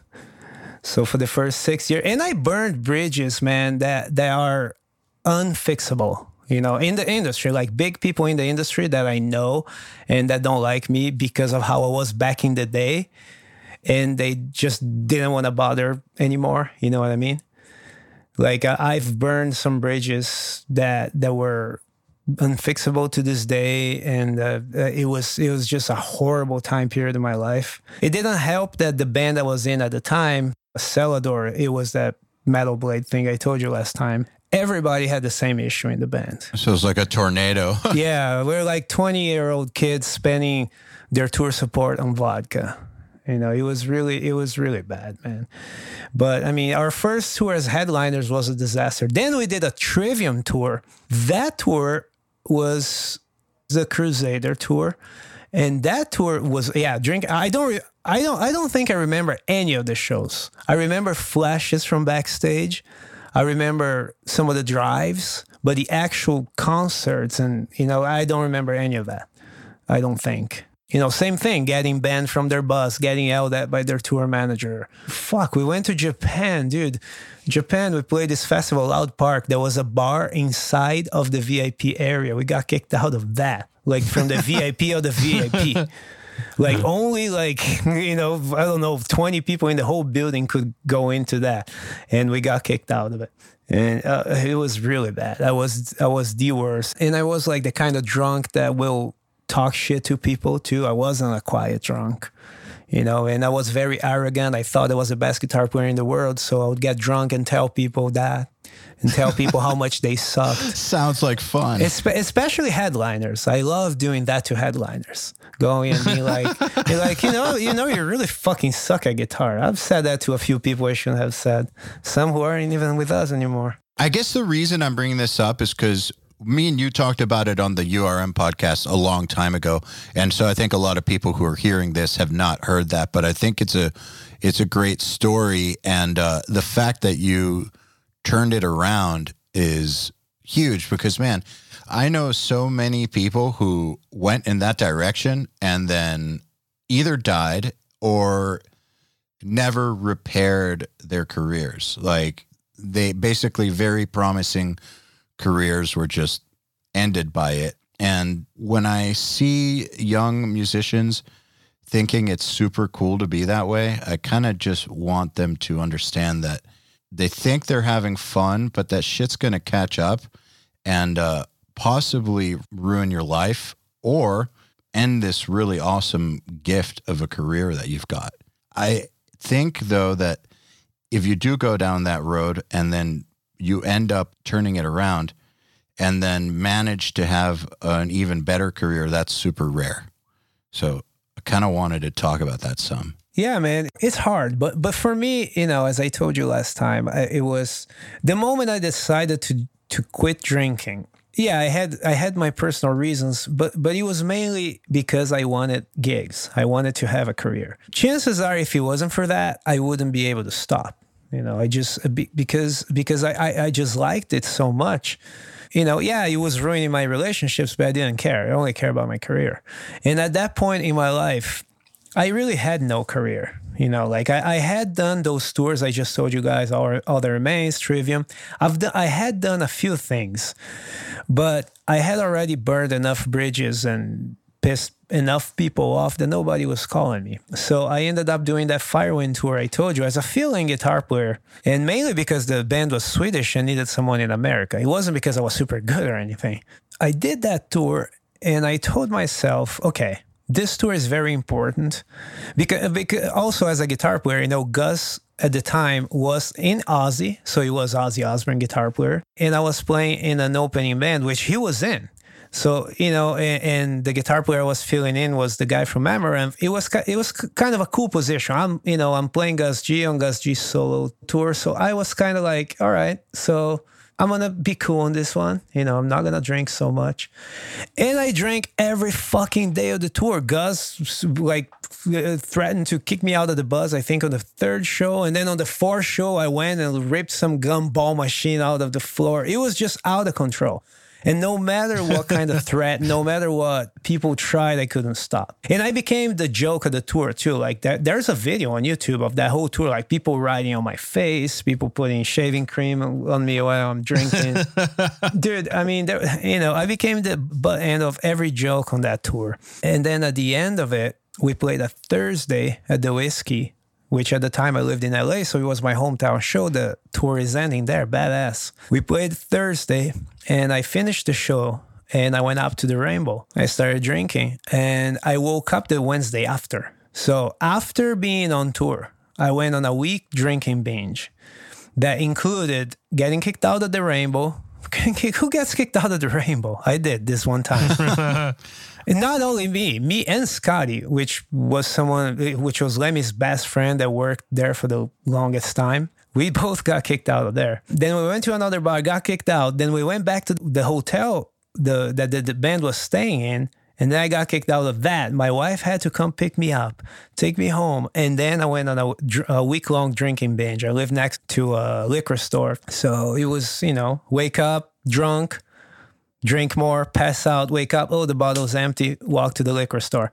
I guess on Wednesday, I woke up when the liquor store wasn't open and I just, you know, I sobered up and I'm like, fuck, you know, and I, and I know Thursday through Wednesday specifically because, because to this day, I talk about my week long drinking binge at the end of the tour. So that was, again, by myself, not on tour. I was like, okay. So I just ruined that opportunity. That was the last one. So now I ain't to get any other gigs. Nobody's ever to call me. You know, I pissed everybody off. I look like shit. And now I know I was playing like shit too, even though I thought it was awesome. And, you know, so so that was like, okay, man, there's no recovering from this. I'm 29 now. You know, like eh, there's no way I'm gonna recover from this. I have to. I have to. You know, lose lose weight, get back in shape, and at least start getting that going for me. Because if I'm 30 and I still look like this, and I still act like this, why would anybody hire me? Just get that 21 year old kid. You know. Yeah, that is what would happen too with all of that in my head, I was like, I need to, I need to be to stay competitive in the market. In, in, you know, and I mentioned this before. You know, the just one year after I stopped drinking, I was on the cover of the ESP catalog, only because of the way I looked, only because of that. And it was just one year after.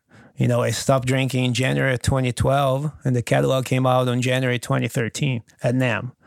So I was like, that was to me sort of like a, a, a, cosmic sign, so to speak. Like, you know, you went from not having gigs to like being the center of promotion for this guitar company just because you stopped drinking. You're probably doing the right thing. Yeah, it's a pretty good indicator, I'd say.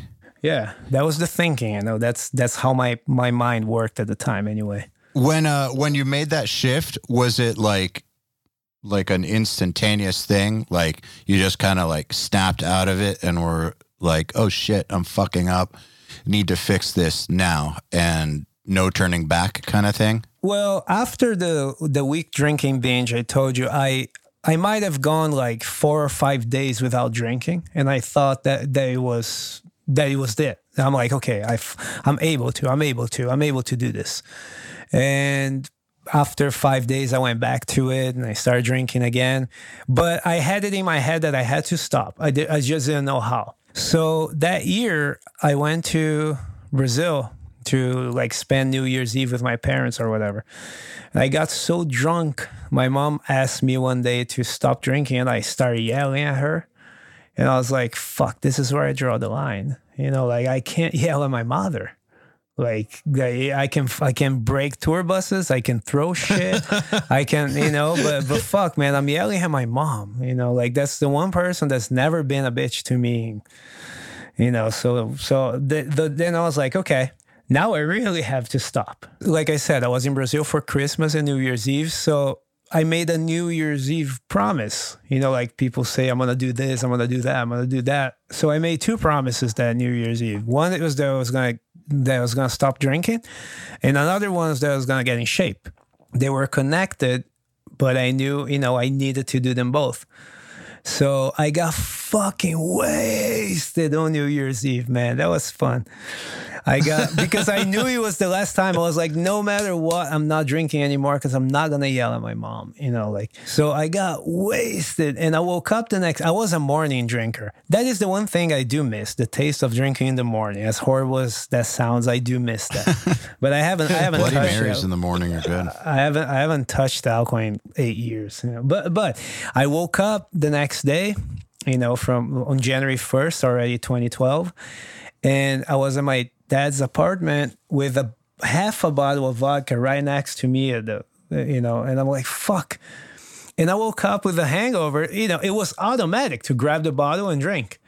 So as i did it i'm like oh i'm supposed to stop. Fuck. I spat it back out into the bottle. And dude i'm like no i'm gonna stop. I put the bottle there uh, no, actually, I dumped it. I dumped the bottle in the bathroom and then I got ready and went to the gym. But I didn't really know what I was gonna do. You know, like workout wise. I had worked out before, but I but I hadn't in many years. So I just went on the treadmill.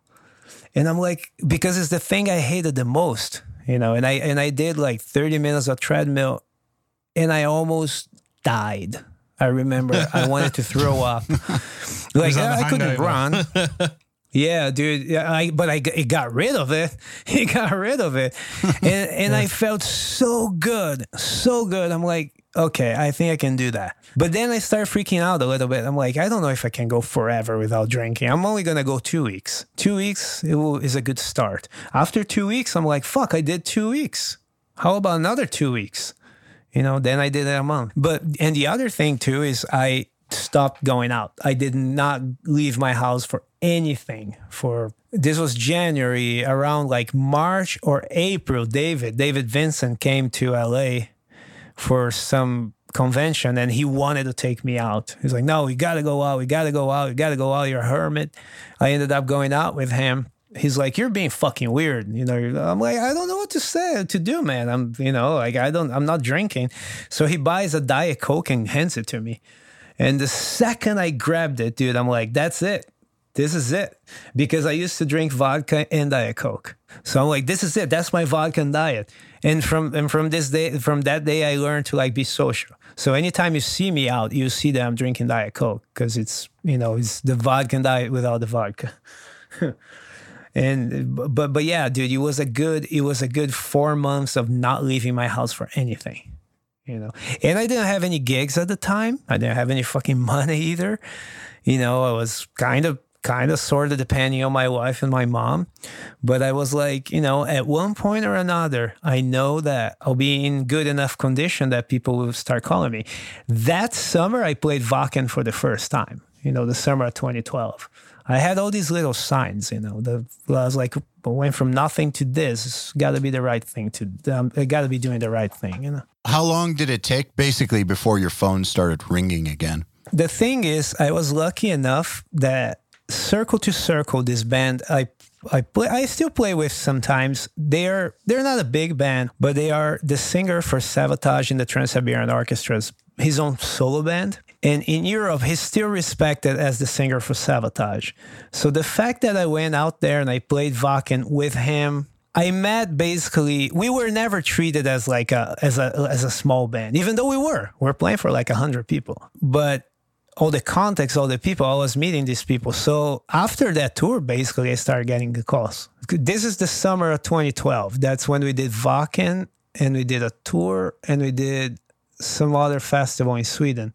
That year, the guy, the guy who was the artist relations for ESP Guitars at the time, took me as his lead guitarist for his own band on a European tour that same year. And that was the first time that I went to a playing with a band that I didn't really know anybody or anything. And it wasn't big. It was just a gig, you know. But I was like, you know what? I can do this. I can learn your fucking songs and play. It's like playing covers, you know. That's exactly what it is. So after that tour, I started meeting. Yeah, man. By by 2013, I already had like by summer 2013 and on is when I started getting like just just working, working, working. Then then summer then 2015 I got in the Trans Siberian Orchestra, and that's you know that's when the the phone wouldn't stop ringing. Was it weird at Wacken socializing and networking, kind of for the first time as like a sober, sober? human? Yeah, dude, it was really weird because Wacken was one of my life goals up to that point. You know, I always picture that when I played Wacken, I would get fucked up with everyone and all that. And I didn't do anything of that. I had, and I had a lot of fun. You know, it was fucking, it was really, really cool. In fact, maybe because it was the first, because I played this time at Wacken, but it was the second stage. Three years later, I headlined it on the biggest show in the history of the festival, but that wasn't as fun as the first time when I had exactly that in my mind. You know, I'm like, oh man, you know, I can't drink. You know, I have to. I was I was sober for only six months at that time, but I had like I have a lot more memories. And you know, when I think of Wacken, I kind of think of that first show instead of the second one. That's the big one. You know. Were you afraid of relapsing? Yeah, I was. I was, but I had already gotten through NAMM that year you know that year because NAMM yeah, NAMM was the, the worst for me, one. Dude. Yeah, Man, dude. I mean, if you guys ever have Nita on this podcast, ask about partying with me back. You know, before before she was Nita, before I lost weight, dude. No, NAMM was fucking. It was stupid. I'm sure we'll have her at some point. It was really, really bad. The drinking, like, it was almost pointless to be there. You know, it was like I'm just drinking and pissing people off. So I I stopped drinking January first right? And then NAMM is like January 20th or whatever. Yeah. And I'm like, oh, fuck. That's fresh. Yeah, yeah, yeah, exactly. And and that NAMM, it wasn't the one with the catalog. I wasn't feeling like a rock star. I was still some dumbass, you know. But I had to go. But that's also the NAMM that I met Ralph, and I told him that that I had just stopped drinking. That's exactly how we hit it off. For, became friends because he's like, "Oh, I'm stopping drinking too," which you know that's what he said until the end. But we, but I was like, you know, I'll help you, man. You know, I, I just stopped, so I'll, I'll help you out. You know, that's how we became friends.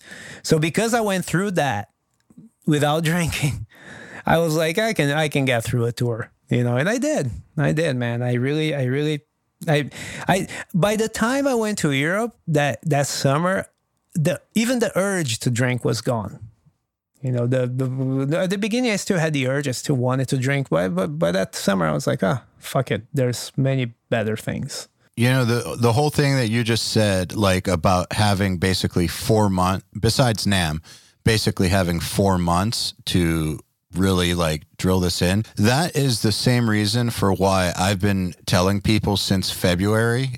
Uh, just for people listening in the future, it's 2020 and we're still in the middle of craziness. But back in February, when all this lockdown shit started, I made a point of like telling people now is the time to lock in new habits and fix whatever the fuck it is about yourself you want to fix because you're probably never going to get another opportunity like this to just be home and not be able to go out. Whether you're trying to get clean or lose weight or whatever the fuck it is, going out and dealing with people is one of the hardest things to do and not having that option is is a gift if you're trying to improve yourself. So I've been trying to get people to just focus on themselves as much as possible, and uh, I know some people have been, which is good. But I definitely think that having those four months where you're locked in probably has made all the difference in the world.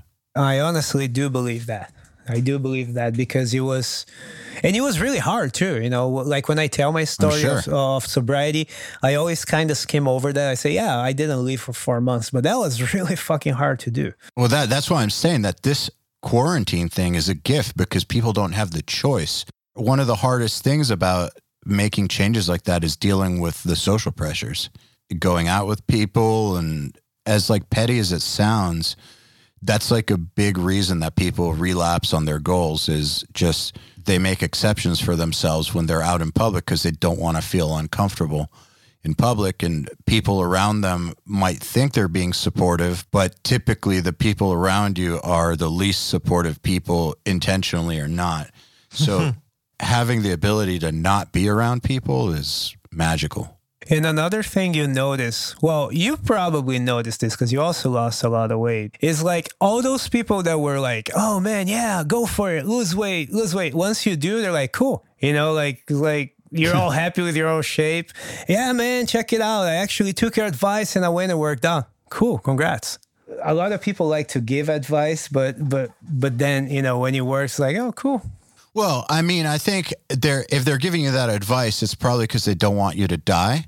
Yeah. And then once you're healthy, it's like, all right, cool. Uh, we can now resume a normal uh, relationship. But I think that unless you've been on the inside of having to make a transformation like that, you can't really relate to how difficult it is. And I think so, like, if someone who's always been sober or always been in shape is like, dude, you should uh, get that shit together because I don't want you to die. And then you do it, they'll think it's cool, but they're not going to be able to relate to it because they don't know how hard they never they never had to change something like that about themselves. I think only only people who have uh, been broken and then fixed themselves in some way are going to be like are going to understand what a monumental task it is to to fix something like that. And, and to that credit, uh, honestly, I got a lot of more "Oh my God, you did it!" reactions to quitting drinking than than losing weight, which is really weird. Which one was easier or harder? They happened at the same time, so I don't know exactly. You know what I mean? It was it was at the same time. I stopped drinking and started working out literally the same day. So I, I guess they were equally hard. In hindsight, it was hard, but now when I think about it, I'm like, dude, what if I didn't do it? It's almost like there was no option but that. We wouldn't be talking right be now if I didn't do that. Yeah, exactly. Dude, you might not even be alive if you didn't do that. Yeah, man. The vodka. Nah, I can't do it. No vodka. No, no, no. It's blackout juice. that was one of my favorite things about it. Blackout juice. Dude, now it was it was I, I have to say there was some funny times. And, you know, I, I love doing it, but it was the problem is when you can't like everything Control else, it. man. Every drug is When like you that. can't problem is- yeah, I don't know. That's why THC is the future. I don't not drink, but I basically don't drink now. I never had a problem with alcohol, so I never had to stop, but it's just not a part of my lifestyle now. However, when I think back to touring, like when my band did Ozzfest and it was a Jaeger tour, I hmm. think about the amount of alcohol that were consumed on a regular basis, and it's shocking. Like, eh, so every morning when we would arrive, I'd go to the Jaeger tent and they'd give me like three bottles. And one bottle was for me on stage, and I would chug the whole fucking thing and still play a, a Daath set, which is crazy. and the other two bottles were for me to share with the band through the day. So every day I was at least consuming one and a half bottles of Jaeger myself, on top of going to other people's buses and whatever shots you're doing with them, the beers that are there, like just it's a it's a staggering amount of alcohol. And that's not even that much by some people's standards. And I didn't like I didn't realize how bad the lifestyle was till I got back from some of those tours and had to like reintegrate into society basically. and I saw like how basically how like over the top the rock and roll lifestyle is and uh, how much bad behavior that will kill you is normalized is crazy. Were you able to actually perform the songs like at the same level drunk? No. I would say no. I I would say no. The best I ever played on stage was when I wasn't drinking on tours and drinking like 10 waters a day and doing P90X. On the final Daath tour, I was like doing P90X every day and like that's obviously the best I played.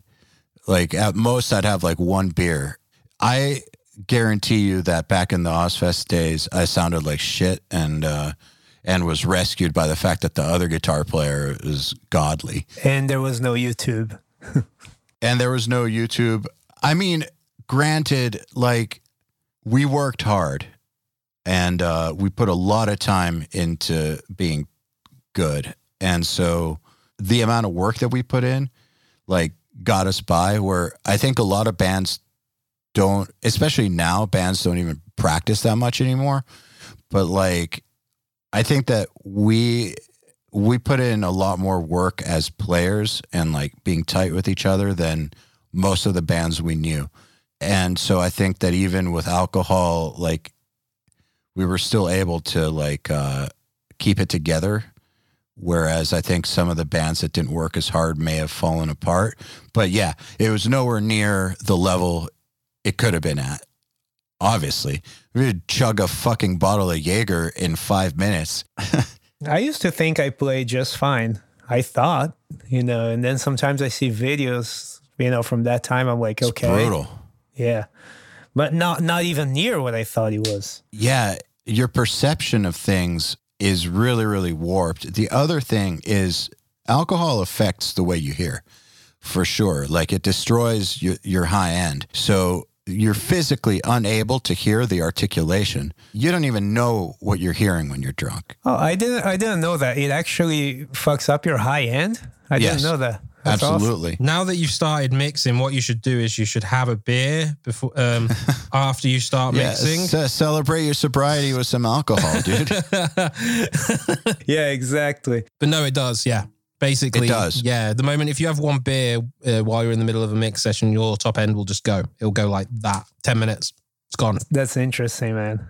I did it. I did Yeah. not know that. So, so if you combine the fact that you can't really hear with the fact that you're feeling good, of course, you might think you're playing well. You can't even tell what's going on.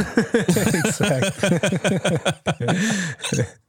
now, there's some exceptions, like somehow Dimebag used to pull that shit off. I think he was sober after a bottle of Jack. Same as Lemmy. Maybe they were so far into their alcoholism that it normaled them out or something. Yeah, it's kind of like, you know, when you see, um, you know, people that smoke weed, like they get to a certain point, they've been smoking it so long that they can be high all day and they are the most productive person on earth versus, you know, the people that smoke it maybe a little bit in the evenings and then they're just, they've got the munchies. I think it's a similar mindset. Do you know what I mean? Yeah. I do know some functional potheads for sure. I think that they're the exception. like I've met some people who will smoke like 16 hours a day and just get everything done and be really good at everything that they're doing. But what I've noticed is that for them, it's kind of like a medication. Like their brain is wired to be stressed out all the time and they're very OCD in general. And so it like evens them out. Where I think those people probably should have been seeing a psychiatrist and probably on a medication. They're choosing to self medicate, and the weed is kind of handling the problem. But most people I know that smoke weed all the time don't have their shit together. Sorry, people. To that credit, I do know a lot of very, very uh, productive potheads, just like you just said. Yeah, it's just all mindset. That's why I think. Well, motor skills are not mindset. Sure. I, I don't know. Sometimes I say that it's not that potheads are lazy, is that lazy people become potheads. I think that's true.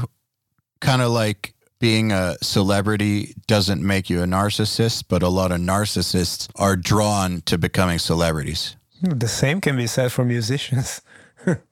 I would say the same thing for musicians. Have you ever been working with somebody who loves to smoke weed? And I'm saying this as a weed smoker. Someone who loves to smoke weed and you're working with them and everything's cool. And then the moment they smoke, it's like work's over.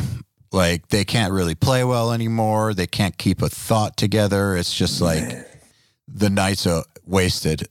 I've seen that. I've, uh, you know, I, I actually worked with produce, well, sort of a producer like that. We won't say who it is, but I know who you're talking about. Yeah, like his producti- productivity just went to shit when he smoked, and I and I was always like, why don't you, why don't you wait till you're done if it does that to you?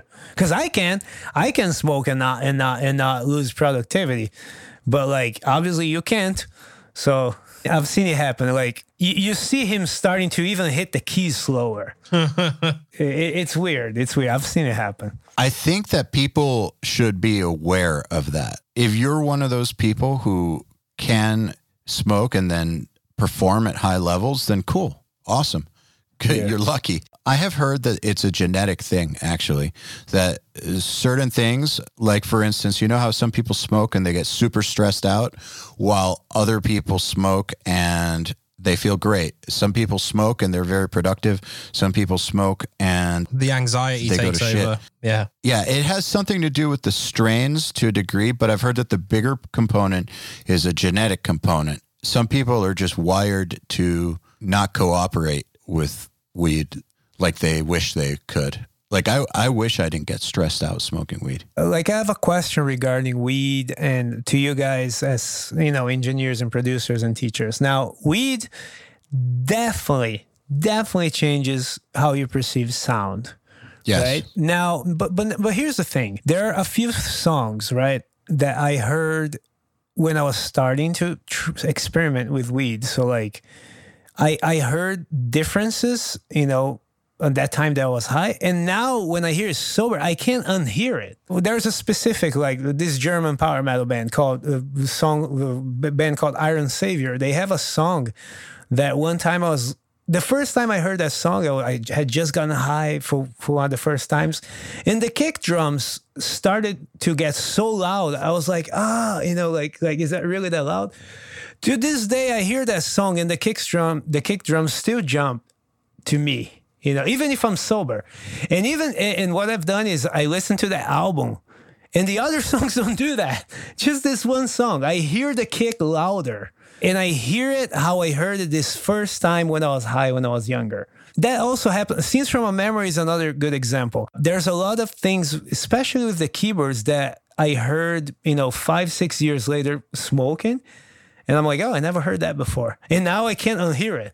Now it's there, you know. Have you guys ever Yes. heard that? I definitely believe that smoking enhances your ability to hear and feel music for sure. It's almost like he makes it 3D. Yes. Like I, I hear the bass here and the drums here. It's different.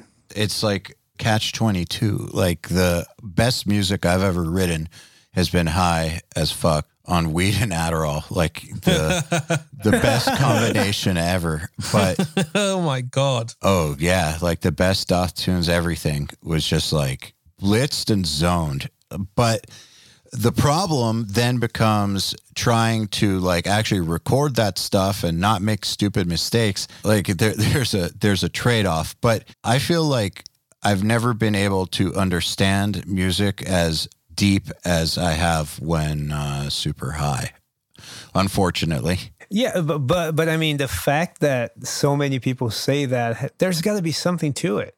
You know, there's got to be something to it to the way your perception works because it's the same way. You know, I hear a song I know, and then I'm high, and I'm like, oh, I hear all these details, and now the song is better, even when I'm not high.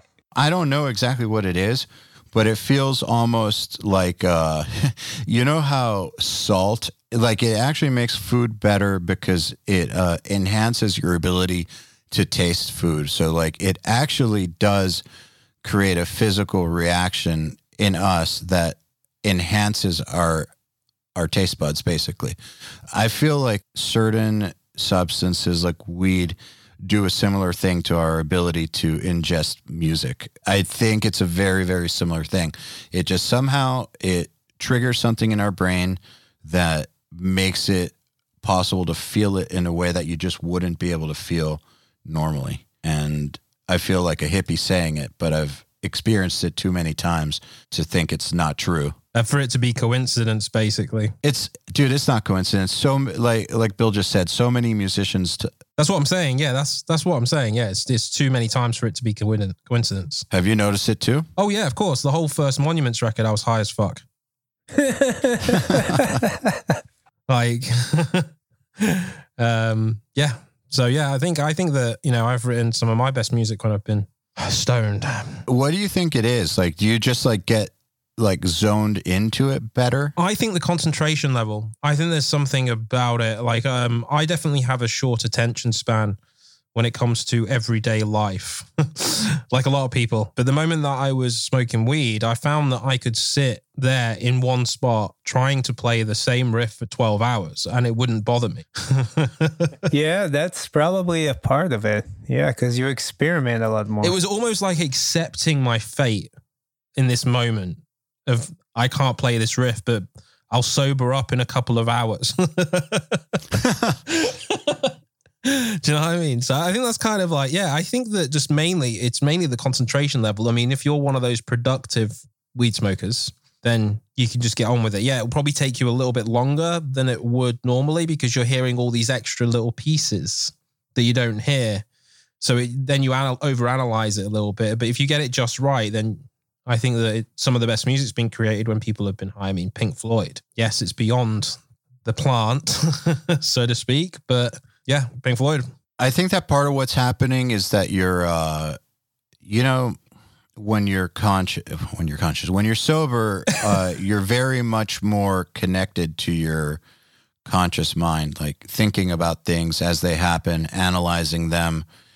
I feel like uh, when you're high, uh, that part of your brain, it's not that it's gone necessarily, but it shuts the fuck up a little bit Yeah, which allows the part of your brain that feels things or locks in to to musical patterns or whatever it allows that side of of you to kind of flourish or i guess take the wheel and i find that one of the things that gets in the way of performing music really well or writing it is conscious mind over analyzing things way too much. And that's, I mean, that's, if you want to fuck up on stage, the best way to do it is to think about what you're doing uh, and you're asking to fuck up. And I feel like when you're writing music, if you're overthinking it, you're asking for it to not be as cool as if you just feel it, let it flow out. I actually think that's uh, really true, actually, because I find that if I'm sat in front of my computer trying to write music while I've got a DAW open, then usually nothing comes out. But if I go to a different room or do it in a different position, like I'm not saying to like, you know, turn around on a, on this chair or something like that, but I find if I sit on my sofa behind me and not sit directly in front of the computer, then it's a completely different mindset because I've not got Cubase open. So I think that maybe that is probably what it is when it comes to weed. It's just like it's just a different mindset and it's like taking away that over analyzing aspect that you would have. It's almost like the the fuck level is gone, if you know what I mean. Yeah. Yeah. Yeah. I think that the fuck level gets in the way a lot. Now, it's weird though, because you need to give a fuck when it comes to like technical practice and there's a lot of things involved with your musicianship that you should give a lot of fucks about.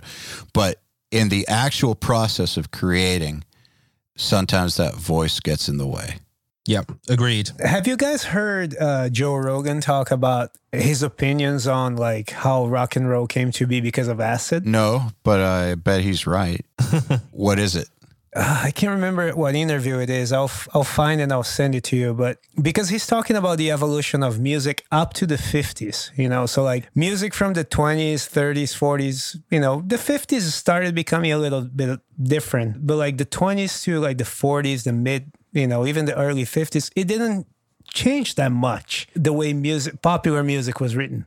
Then acid came then you get. Han- then you get hendrix you get the beatles you get all that. So his point was that it was literally like that if there was no acid there wouldn't be any of this stuff because that's how different the music from the 50s to the 60s and 70s is and he's like that is due to acid like he straight up said that I don't think he's wrong, actually. I think I to don't a either. degree, I think that's probably part of it. Obviously, the technology change, which I spoke about earlier with the solid body electric guitar, the, Mm-hmm. you know, the, I guess what the Moog was probably from around that kind of time as well. And those, you know, synthesizers played a huge part in that particular sound, especially with, you know, even some of that prog stuff like Emerson, Lake, and Palmer and stuff like that. yeah you can do that without being on acid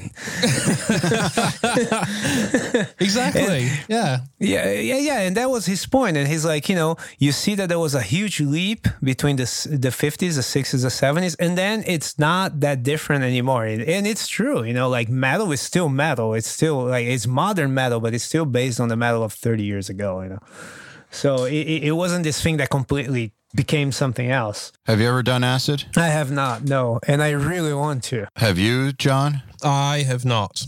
Have you? Okay. Yes, a long time ago. I will never do it again, but I'm very glad that I did. My brain is not in a place where I can handle being out of control like that.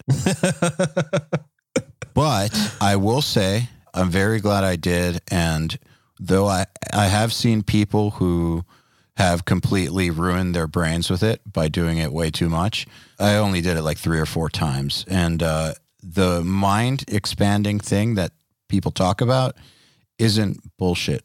It was a lot easier to, like, for instance, see music in a way that, like, you could see it.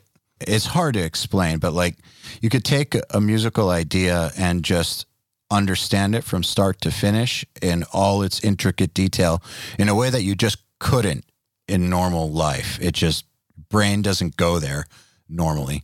And so I totally do believe that, you know, if you have a time period where technology is changing, society is changing, you have all these talented people, and you throw in this mind expanding substance, I don't think that it would have had the same effect if we didn't have the technology because then they wouldn't have had the tools to create it with, right? So it's it's kind of like a combination of all the things all the factors going into it. But yeah, I, I definitely do think that uh, it probably has something to do with it. Don't do drugs, boys and girls, please. So what what I've learned from this so far is that taking substances might not necessarily be a bad thing. Just keep them under control. Don't piss anyone off.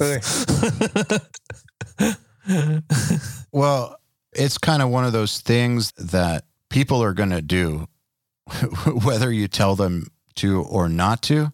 I think that it's just something that people are going to do. But I think that that said, they should be aware of the price tag that comes along with them. Like, you know, if you want to drink and party, uh, there's there's a price that you pay for it. If you want to do things like drop acid, yeah, you might expand your mind, but you might also be crazy forever. Like some people I know. or Syd Barrett can attest to that. You know, I, it's happened to people I know who took it and it was cool at the beginning and then they just did it over and over and over and over. And then they kind of never recovered. They, uh, like, they kind of just became these like weird flatlined, I don't want to say brain dead, but it's almost like it totally dried out their ability to be creative. So I know that people are listening to this and some people are impressionable. I don't want people to get the wrong idea. Like none of this stuff comes without a, a price that you pay for it, basically. exactly. Yeah. But I've also never been as creative as I was in those days.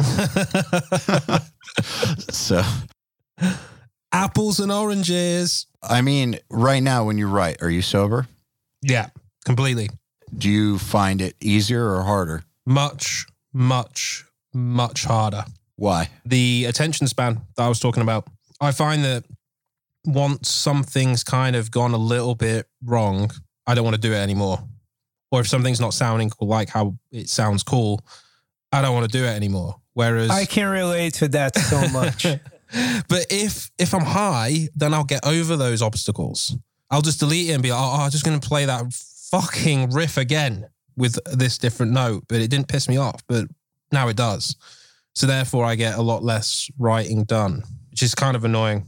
So, if you don't mind, I kind of want to change topics because we've been talking about this for a while. Yeah, of course. I know that we're going to have to wrap this up pretty soon. So, there's a couple other things I want to bring up. And uh, I think people are probably sick of hearing us talk about acid. But, uh, Bill, right now, what is your practice routine? Okay, so I'm gonna tell you everything I do. Now, the time that I spend doing it may vary based on how much time I have or what I have to do, right? Uh, you're, Yeah. you're talking about guitar practice, right? Yes. One thing that I noticed that works great for me and and a lot of people I told have been agreeing is I start the day doing you know from Steve Vai uh the 30 hour guitar workout how he has the one two three four Yes. permutations but he has all 24 ways of that right so it's it's not just one two three four it's one two four three one two you know one three two four there's 24 different ways that you can do that so I'll start. A first thing I play is I do a lot of that with my left hand alone. Because when you play sloppy lead guitar particularly it's normally because your left hand is slower than your than your right hand. Because the right hand i mean yeah you have to develop control but it's much easier to keep the speed going than it is with the fingers so i work a lot more on my left hand. So I'll spend, you know, some time. It could be five minutes if I don't have a lot of time. It could be 20 if I'm just fucking around doing that. The one, two, three, four thing only with my left hand. After I'm done with that, then I move on and I only work on my right hand. I put a click, you know, somewhere around 100. If I'm feeling super, you know, super badass, maybe at 120 and I do nothing but downstrokes on the low string, you know, the B or the E or whatever guitar I'm using, in 16th notes at that, until until I start falling off. When I start falling off, that's my break. You know, all right, let's. And I and I normally count like four or eight bars, and then I start again. I do that for the same amount of time What do you mean by break? because I put the click and I start playing, and I can only stay in time for so long. You know, like oh, Okay. after when I start falling off, you can, uh, if if I can still catch up and be like, okay, I just fell off. That's one thing. But but sometimes my hand is genuinely tired. You know, and I, I, I and I just have to stop. So I take a break, but it's a short break. It's a four, eight bars or whatever, and I start over. And then I do that for you know five, ten minutes or whatever. Then I put both hands together and I start playing because at this point I'm not trying to engage my brain yet. This point is this time is literally physical. It's about warming up my left hand, warming up my, my right hand. Now when I put it together, I start engaging the brain. I take the circle of fifths and I start with the C major scale and I play it starting from the first fret up to an octave higher than that, three notes per string. All alternate picking because that's what I want to do. I, I want to keep my hand going, you know, the, the the, the alternate movement going without having to think too much about what I'm playing. So I'll do C major scale, blah, blah, blah, an octave. When I get to the F on the 13th fret, I turn that F into an F sharp and I go back in G. So I'm starting to engage my brain here because every time you go, you know, one step up on the circle of fifths, you add one sharp, right? So you go C, no sharps, G, now I have one sharp. So I'm playing the same thing, only F, every F is now F sharp. Go back up on the neck. When I get up here, next key would be D. So same thing, you know, now every C becomes a C sharp and I go up go back on A. So I've been doing this because that will get you ready for anything right? Like technique wise up to that point. I might do i might do some other random exercise you know just whatever whatever. It could be pentatonic shapes it could be arpeggio whatever. But the most important part of the practice comes after when i just play to a backing track. And i play to a backing track that's literally one note on the bass and drums. And that way i can improvise thinking whatever i want. You know i don't have so uh, oh today i want to you know i want to get a little more familiar with with the dominant diminished scale, you know. So I'm gonna then I I start playing phrases over that. And that's like the music part of it. it. It is practice, but it's not physical practice. I'm not trying to get better at any techniques. I'm trying to come up with better things to play if that makes sense. Mm-hmm. Complete sense. My practice essentially essentially uh, will encompass all these things. Now, there's also there will also be a time where I practice on something practice something that I don't know. So, like recently, I've really uh, I've been I've been learning a lot of Django stuff. Just something I always told myself I wanted to do, but I never had any time. You know. So I'll sit and I'll practice some Django lick.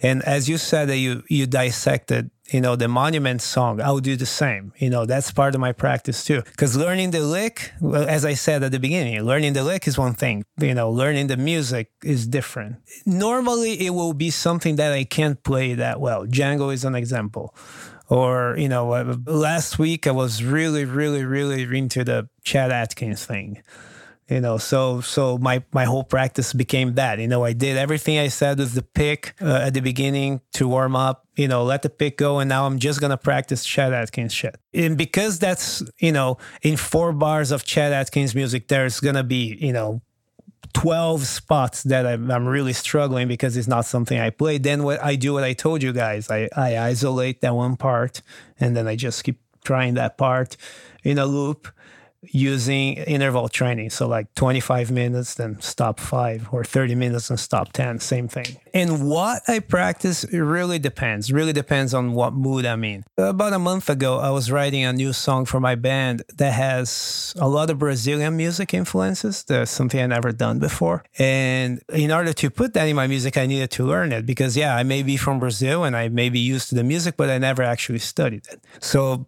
you know, about a month ago, all I did in my practice was play bossa nova tunes. You know, and I'm learning, I, learned like six or seven bossa nova tunes that I never knew before. And, and I practice them exactly the same way I would speed picking or whatever, just sitting with the metronome, playing like, oh, this chord to this chord, I have a hard time changing this a little bit. So I focus on those two chords, you know. I'm just to play those two chords the same way for like six hours. Is it like six hours a day? It can be, it can be, but it can be, but it's not six hours every day. No, I, I always say anybody that says they play 12 hours a day every day is lying there, of course. It's, it's impossible. It's impossible every day. But I have played 12 hour days. And I have even like played 12 hours one day and 10 hours another day. But I was younger, you know, when I did that. There's a time in your life where that makes a lot more sense. And it's usually between 13 and 19 years old. Yeah. But as far as the time goes, so today I don't have anything, right?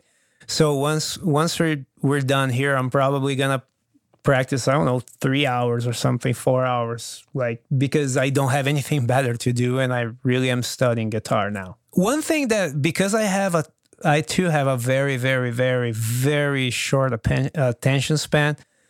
I would rather play four hours than one period of four hours. Does that make sense? Like four 25 minute bursts as opposed throughout the day, as opposed to mm-hmm. trying to do one 16 16 25 minute bursts so you like to take breaks like play for 25 minutes stop come back that's what i said at the beginning when i told you guys i was kind of developing a, a, a thing to study is because what i'm trying to to figure out is the optimal time how much to practice versus how much to stop because you definitely need the breaks the breaks are definitely showing me that to be helpful yeah, I mean, it's it's like it's like going to the gym. You wouldn't go to the gym seven days a week without having a day off. Your body needs time to recover. It's exactly the same thing. Like you wouldn't run a marathon every day for seven days, which unless you're David Goggins. Even even these bursts, you know, because like playing guitar focused on one thing for 30 minutes is fucking hard you know? And and you, at least i i end up you know i don't know say uh, i'm i'm practicing two chords like i was saying here. You know if i do that for an hour after i'm bored you know but if i do 25 minutes i stop five then i come back then i can go a lot longer. Makes sense one thing that you've brought up that a lot of people don't bring up enough like it's not talked about enough is making sure that you're actually enjoying it and not bored. We all know the dudes who talk about, well, they lie about playing 12 hours a day. Typically, what I've noticed, like I remember these dudes from Berklee, they would do like the same thing every single day. It'd be like three hours of scales and then like an hour of arpeggios and like the same thing every single fucking day. And those dudes were never that good, interestingly enough. And I think it's because they were in such a boring uh, routine. I knew you dudes who practiced half as much. They kept themselves very interested and they were way, way better. I think that there's a lot to be said for not letting yourself get bored. Absolutely. Absolutely. And also, see, because most of my life I, I practice like what you just said an hour of this, an hour of that, an hour of that other thing. And what that gave me was I became really good about doing those things, you know, but but without like, you know, an hour of arpeggios, an hour of you know, alternate picking or whatever. But then when you're thrown into a situation to create something, what you do is you, you regurgitate that. You play the same arpeggio that you've been practicing. You know, you play yep. the same the same licks. This is why like every guitar player will do this you know because you you you sit at home doing that. It sounds good. You throw it into your song you know. So i that's why for me it's more important to work on things that i'm not good at. And then more important than that even is applying it on a musical context. You know it's it's playing against a backing track or trying to write a song with it it's a uh, an arpeggio a lick an exercise by itself is really nothing. You know, it's just that an exercise. You know, you're good at playing that. Okay, now let me hear your arpeggio. Exactly. That's basically how I see it. You know, uh, one of the things that I always found to be like so annoying about listening to guitar players was when they you could tell that the music they were playing like you could hear the exercises in their own music like whether they're playing a solo or writing riffs like you could like spot like I could spot which exercises out of like the Berklee Scales book they were doing. So and then I would call certain local bands like, okay, that's a Berklee Scales level two band because they or oh, okay, they've got arpeggios four. Uh, and you could always spot that shit. And it's for the same reason that you just said. If that's all you work on, that's what you're going to regurgitate. So that warm up that you just talked about, the one where you go up with one scale, come down with another, I think that's very, very interesting because it uh, sounds like it gets the dexterity there and it takes care of all that technical, the whole technical side of it, but it doesn't let your mind off the hook which keeps you actively engaged with what you're doing. Like if you were just doing one scale up and down the neck in all positions, uh, like a lot of people do. I think that you can turn off your brain and just go through the motions. And then when it's time to play a solo, that's what's going to come back out. Yeah, that is that that thinking what you just said is exactly why I do that. Like, okay, jazz guitar players, you know, they get a lot of praise and, and especially in in in recent years you see a lot of metal guys claiming jazz influence and on all of that. But uh, oh, because the jazz musicians are the best and blah blah blah and all that. While that may be true, the main thing that will like if you watch a jazz guitar and i'm talking about a jazz guitar player not some metal guy that likes Allan Holdsworth. Mm-hmm. Like a real jazz guitar player. yeah if you see a jazz guitar player and then you see a, a, a metal guitar playing the essential difference is that the metal guitar player is playing licks. And the jazz guitar player may be playing licks too but the licks that he's playing are adapted to the chords so, in other words, yeah, he knows how to play this minor seven arpeggio in three different ways. But right here, he's actually thinking, I'm playing E, G, B, D. He's not playing a shape. You know, it's not about how technical jazz players are, it's, it's about how they play and how they phrase things. And that is what I think. And I'm using jazz players as an extreme example because in metal, any player that knows how to phrase gets a lot of praise because most players don't know how to phrase.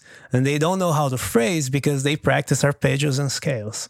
So when i do an exercise like that you're engaging your mind but you're engaging your mind just enough because it's one note that's different you know? And to memorize uh, you you could you could say okay well in f you know if i'm playing c major then my first position is to be here on the f so it's to be the lydian position. So if i'm playing g major the same position would be say the Locrian position. You could tell yourself that but that's a pain in the ass.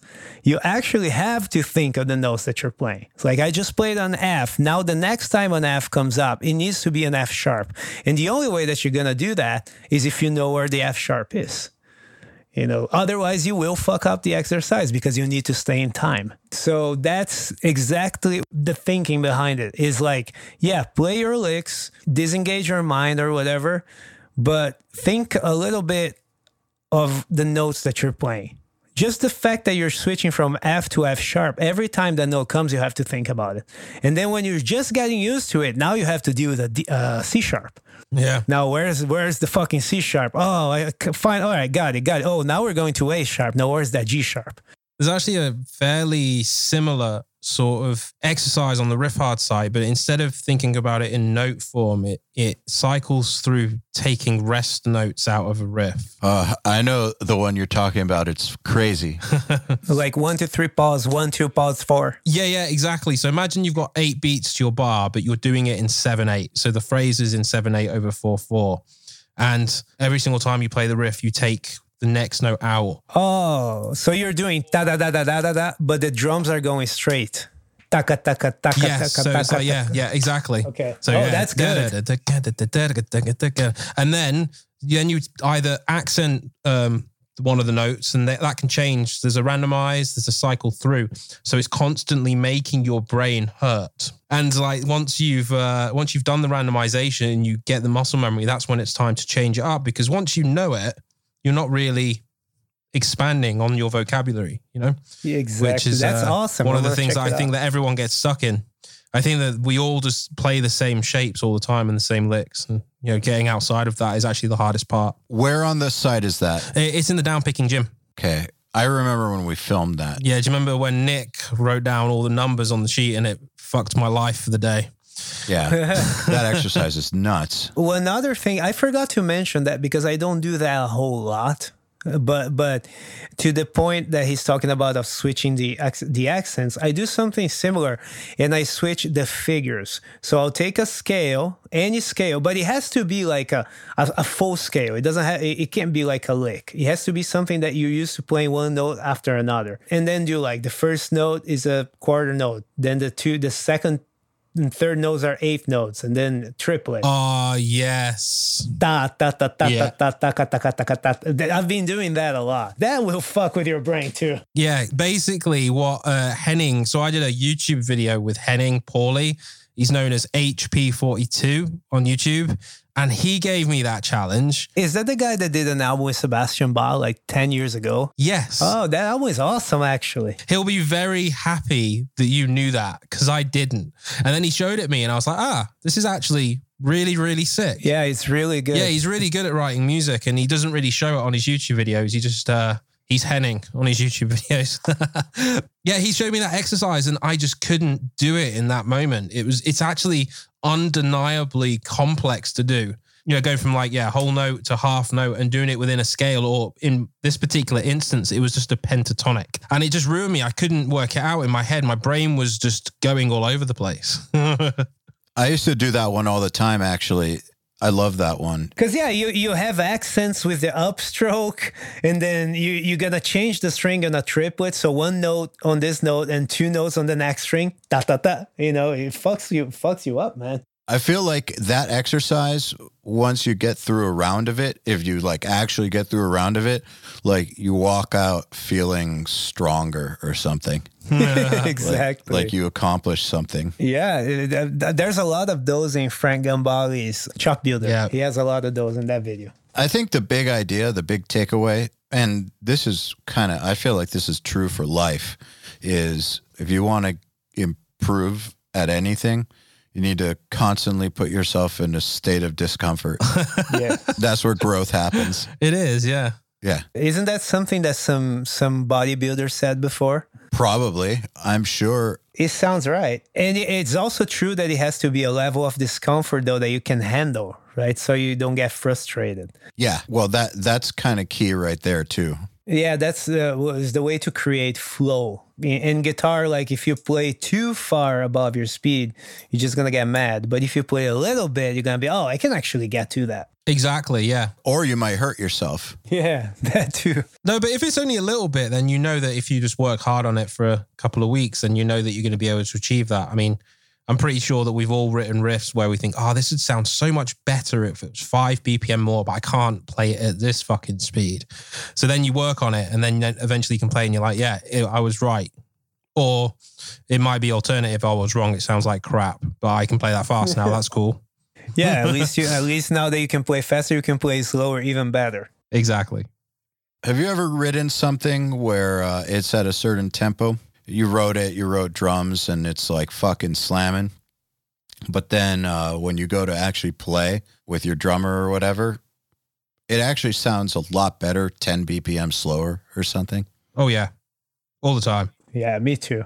and vice versa as well. Sometimes when it's on record, it sounds better live when it's slightly faster. There's one song in particular where we've tried it live and it just doesn't work. And I think it needs to be sped up by five to 10 beats per minute. And I think that's what's going to fix it. But we still haven't tried it. Man, tempo is such a crucial part of it. I think any good producer knows this. I feel like a lot of musicians don't think about tempo outside of what the metronome is at for an exercise. So like they think about tempo as like a functional kind of thing. Like today I can do this exercise at 180 in uh, 16th notes. Tomorrow 185. Next month 210 or something. But they don't always think about it in terms of this is the tempo that this part feels the best at musically, which I think is kind of more important. I think so too. Absolutely, yeah. Well, in metal, it's not in every kind of music, but in metal, you see a lot of guitar players that write to drum machine, you know, like like all of us, I guess, writing things that are just ridiculous because they, they can, you know, because it's too fast. And then it's like, come on, man, it should be a little bit slower. Well, it's fun. That's the Yeah. thing. It's fun when you're doing it and you're like pushing the limits of your ability. Like you can kind of get drunk on that feeling of like pushing the limits. But just because it's fun doesn't mean that it's actually a good musical idea. when it comes uh, again specifically to power metal i don't like it when it's too fast. Like not not to take anything away from them but like DragonForce music to me is too fast. That was their whole shtick was how fast it is. i think that power metal works at between 140 and 170 you know when you when you go above that it, it starts lo- losing the groove I don't know. It's it's a different pocket. You know, you're playing a different way. If you're playing at 200, you, you're doing one thing. If you're playing at 160, you're doing something different. And and I think that sometimes it's too fast. Sometimes it can get too fast. Sometimes it should be faster. You know, with more extreme metal especially. But like with power metal, I really feel that you know the pocket is 140 to 170 faster than that is he loses it. And and i think it's important to be able to tell that too you know what's too fast what's not. I see bands writing galloping riffs too fast a lot too. You know, it's like it's almost like a Slayer riff, but but galloping. You know, what would be funny to witness though is all of these, you know, attempted them trying to play it live. I think that's also another guitar player's problem that they don't actually remember that they have to play it live at some point. Unless, of course, they're just an internet band. But generally, I've definitely fucked myself more than once by that over the years. And yeah, I think that that's one thing to be wary of when you're writing music. Just like if you have the intention of playing it live and you're struggling at that point, yes, you might be able to learn it, but chances are you're probably going to have to slow it down ever so slightly. I think also guitar players don't think about the fact that singers need to breathe. Oh yeah. yeah. You know, a pause between words is good sometimes. I'm very much to blame for that. I think we all are. Yeah. Hey, hey Jon, does your band write music together or do you write on the computer and send it to them? So it kind of starts as an idea on a computer, either myself or Ollie generally.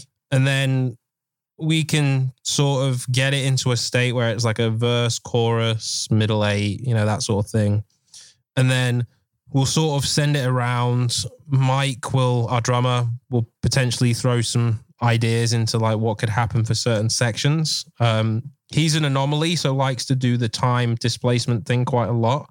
Yeah, so then we try those sort of things out, and basically we just try and get a full structure. And we normally do this before we've even jammed it in a room. And what I've always wanted to do is take that one step further, which we started to do with Phronesis, where we would actually jam it in a room and try and find the correct tempos for each individual part. Because a lot of people just stay the same tempo the whole song. And I like to experiment with changing things by like one to five beats per minute around that sort of tempo. So like when it goes into a chorus, it's like it's pushing just a little bit more. Um, like those little production nuances, which I, have done on multiple so- songs. Yeah, it's a pain in the ass when it comes to playing to the click live, but it just adds that what I'm talking about. You know, that tempo change thing. It just adds just that little bit. Like even though you can't necessarily hear one beats per minute, you can kind of feel yeah, it. Yeah. It sounds more like live too, right? Exactly, yeah. And the songs that have those time changes in are generally the ones that have done the best. It's quite interesting to see it. What about you? Do you write most of your stuff on a computer? Yeah, essentially. I've been wanting to change that. You know, my band's new album, I wanted to do that, but the quarantine didn't make that possible. but I've been I really have been wanting to do that because I feel that every song I write, like no matter how much how much the musicians put their input, I feel that unconsciously they want to stick to what I did. Especially drummers. I'm I always like I give drummers drum parts. And I'm like, you don't need to play my part. Just, you know, play just keep the snare there. I would like the feeling to like come up with a riff and tell the drummer, now you play something there. You know, I, I, I it's never happened. That's crazy because the drummers I played with would do the opposite of what I'd write. Well, I mean, I think I think Tim made a career out of being able to sound like a drum machine. That's true. You know, now Patrick, the drummer in NorthTale, he he's uh, he played with Yngwie uh, for like 15 years. So I kind of write the drums thinking that is him playing. So he ends up just playing that. But we've been talking about that, about trying to come up with the ideas together. I don't know what that feels like. You know, like I've I, I never, it's never, it's never, never in my career did I have, not even back in Brazil, you know, did I have a band that I'm like, yeah, guys, let's jam and come up with the songs, you know, it's never happened. It's always, it's always, I write the demo, send it around. That's why it blows my mind. We just had Dean from Archspire on. It blows my mind that they write their shit together. It's technical death metal and it is obscene. How do you write that shit in the same room as another human. it makes makes no sense. They probably jam on like drum pads and stuff, right? Because if you're trying to do something that technical and you have to play 35 times with loud drums, that would suck. I don't know, man. Fucking Canadians. Like a band like Archspire, I would think that they sit there. All right, let's do the first three beats of bar one. And then they do it. you know, like- Maybe they just really like pain. That's all I can think about. Really, maybe that's what it is. yeah. All right, Life's guys, too good in two. Canada. You got to Yeah, make it harder. It's Yeah, probably man. what it is. Well, Bill, I think this is a good place to end the episode. Want to thank you for hanging out with us. It's been awesome catching up with you again. And good to meet you, Bill. Likewise, thank you guys so much for having me. It is a pleasure as usual. Every time you know I do an interview with you, I I get a lot of new fans, so that's great for me too. And Glad to help. thank you so thank you so much. If you guys haven't checked out my band NorthTale, do so. If you don't like power metal, you probably hate it, but it's okay. Everyone likes power metal. If anyone that plays guitar and says they don't is lying. It makes you happy, man. Exactly. Yeah, man. Thank you so much, and uh, I hope you know. I hope your listeners learned something from today. And uh, yeah, hopefully we can do this again sometime soon. I'm sure we will. All right, brothers. Take care. Peace. I like Bill. Yeah, he seems really sick. Yeah, he's a funny dude. He's always entertaining. Yeah, really, really. It was really super comfortable to talk to him. Yeah, he's impressive, man. He's done a lot more than he lets on. Like, I know he's a confident dude and everything, but the amount of gigs that he does is kind of mind blowing. He really is a professional rock star for hire, basically. It's really impressive.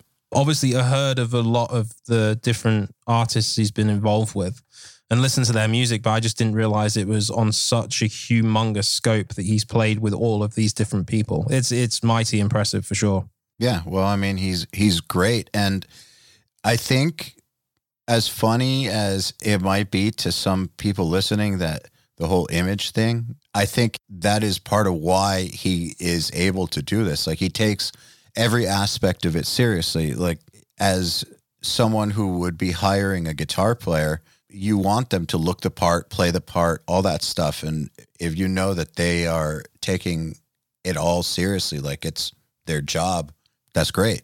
It is, yeah. I mean, a lot of musicians, and, and myself included at some point as well, you only, sometimes you only think about the instrument and playing the instrument to the best of your ability. But unfortunately, the real world involves a lot more than just playing your instrument. And it's good that Bill had a good grasp on that pretty early on in his uh in his career. Because uh, you know, we heard the story he got turned down, but we also heard the story that that was the reason you got hired for certain things, you know, Yeah. Well, that basically saved his life and his career, I think. I think so too. Like it, it's our, I could, the way he was going, I could have seen him dying. Yes. I mean, if he managed to piss off a band on the first night, Well, I just mean from like liver disease. yeah, of course. Yeah. But also, I think just burning all of those bridges as well, like that. And then he would have sent him probably into quite a negative spell as well. So it might not have even just been the liver. It might have just been, you know, Everything. everything. Yeah. It's so cool to see people do a total turnaround and then fucking crush it. Yeah. Like it's really inspiring because obviously, you know, he was at the lowest of the low and then he's just turned it around and he's flourished into something quite amazing. And it just shows that anyone can do it. That's one of the reasons I like talking to him. It's always inspiring. I wonder sometimes if he gets tired of talking about it, but it's just always inspiring to hear that kind of story because I think a lot of people who like haven't done shit yet, uh, maybe they're starting to get a little older or they feel like they fucked up, they feel like it's over. It's usually not over unless you quit. Yeah, I, I would agree with that. I think that, you know, there's multiple different avenues that you can, you know, go down. Just because you pissed someone off in the past or did something that you regret doesn't mean that you can't turn that around into continuing on in the same business. Obviously, there are limits to that fucking up bit, but he turned it around and obviously rebuilt those bridges that he'd burned. Yeah. And you said something else that I think was very interesting because me and him are close to the same age. We kind of we come from the same world. He talked about how rhythm guitar was kind of looked at as lesser than lead in the world that he came from. It was just kind of not taken seriously. It was taken seriously as lead. And so rhythm guitar players often like were not e- were considered like the less good guitar player. I remember that because I grew up in that era too. Like rhythm was just it wasn't what we focused on because it wasn't made to be important. Even though it is fucking important, it wasn't made out to be. And so he's kind of had to learn to take it seriously, which I think is also really cool. Um, he evolved his guitar playing and he had our same thinking, which is you're playing rhythm 98, 99% of the song. That's what you play 99% of the time. You should be awesome at that. That's the that's the majority of what everybody is hearing you play. Yeah. And it, it's kind of weird. I consider that sort of 80s syndrome, so to speak. But not to say that those songs where they didn't focus on the rhythm weren't good, but it was definitely the afterthought. They were just thinking, let's run up to this solo and play the solo as the best it can be. And then, you know, the chords don't matter. Just write something that the singer can sing over. But nowadays, rhythm, I mean, even back then, you know, Metallica and stuff like that, but rhythm is such a huge part of of the rock and metal scene that if you suck at it, then you really, really need to work on it. And we we do that at Riffhard. We really focus on the rhythmic aspect of playing because you're playing it 99% of the time. If you suck at it in this day and age, you're practically useless to anyone. There's a million places to learn guitar, but I don't know of anyone that focuses on this. And like you said, in this day and age, it matters. Like these styles of music have evolved. The tastes of the listeners have evolved. The bar's been raised. You can't just treat rhythm as an afterthought anymore. Like those days are over, my friends. Yes, you need to be able to play the weirdest of rhythms and obviously the the simplest of rhythms as well, which are equally as hard as the difficult rhythms. Sometimes the simple ones are harder. Exactly, yeah. playing it well when there's lots of space is just as difficult as playing something that's completely technical. Yeah, man. So I remember back in the day when you would hear stories about the band that had the rhythm guitarist and lead guitarist, and the rhythm player would play all the rhythms and the lead player would play all the leads. And it was just kind of like this thing where nobody gave a shit about the rhythm player ever. But unless you want to be dated sounding, you kind of can't think that way anymore. It doesn't work that way. Every great guitar player I know now in the modern age is great at rhythm. Yes. What happens now is the shredder dude on the record plays all the rhythms too. That's my experience with everything I've recorded in the modern age is that the best guitar player who's best at everything ends up recording everything. That whole like this guy's the rhythm player, this guy's the lead player, those days are over. Like Yeah. it doesn't it doesn't work that way. Nowadays, the best lead guitar players are fucking sick at rhythm because it's it's part of the language. Like you have to be good at it. And if you, yeah, you're just going to drop behind if you're not equally as good at rhythm as you are at leads. If you spend all this time getting your lead playing up to, you know, being absolutely amazing, then you need to start working on your rhythm because when your rhythm's at the same level, that's when you become a good guitar player. And that's when you become a hireable guitar player too. A hireable one too. Yeah, I mean, yeah. wh- Whereas you can be a rhythm player and not a lead player and still get hired because it's generally, you know, 99% of the time on stage, you're going to be playing rhythm. So it's actually more useful just to play rhythm as well. It's a lot more useful. So, anyways, if you guys want to get good at your rhythm guitar playing, not just good, but get awesome and current, modern, up to date, and learn how to slam the most devastatingly heavy, sick riffs and have a right hand that's just a mechanized beast, go to riffhard.com and uh, sign up. See you next time, Browne. I'll see you in a bit, mate. Thanks for listening to the Riffhard Podcast. We'll see you next week.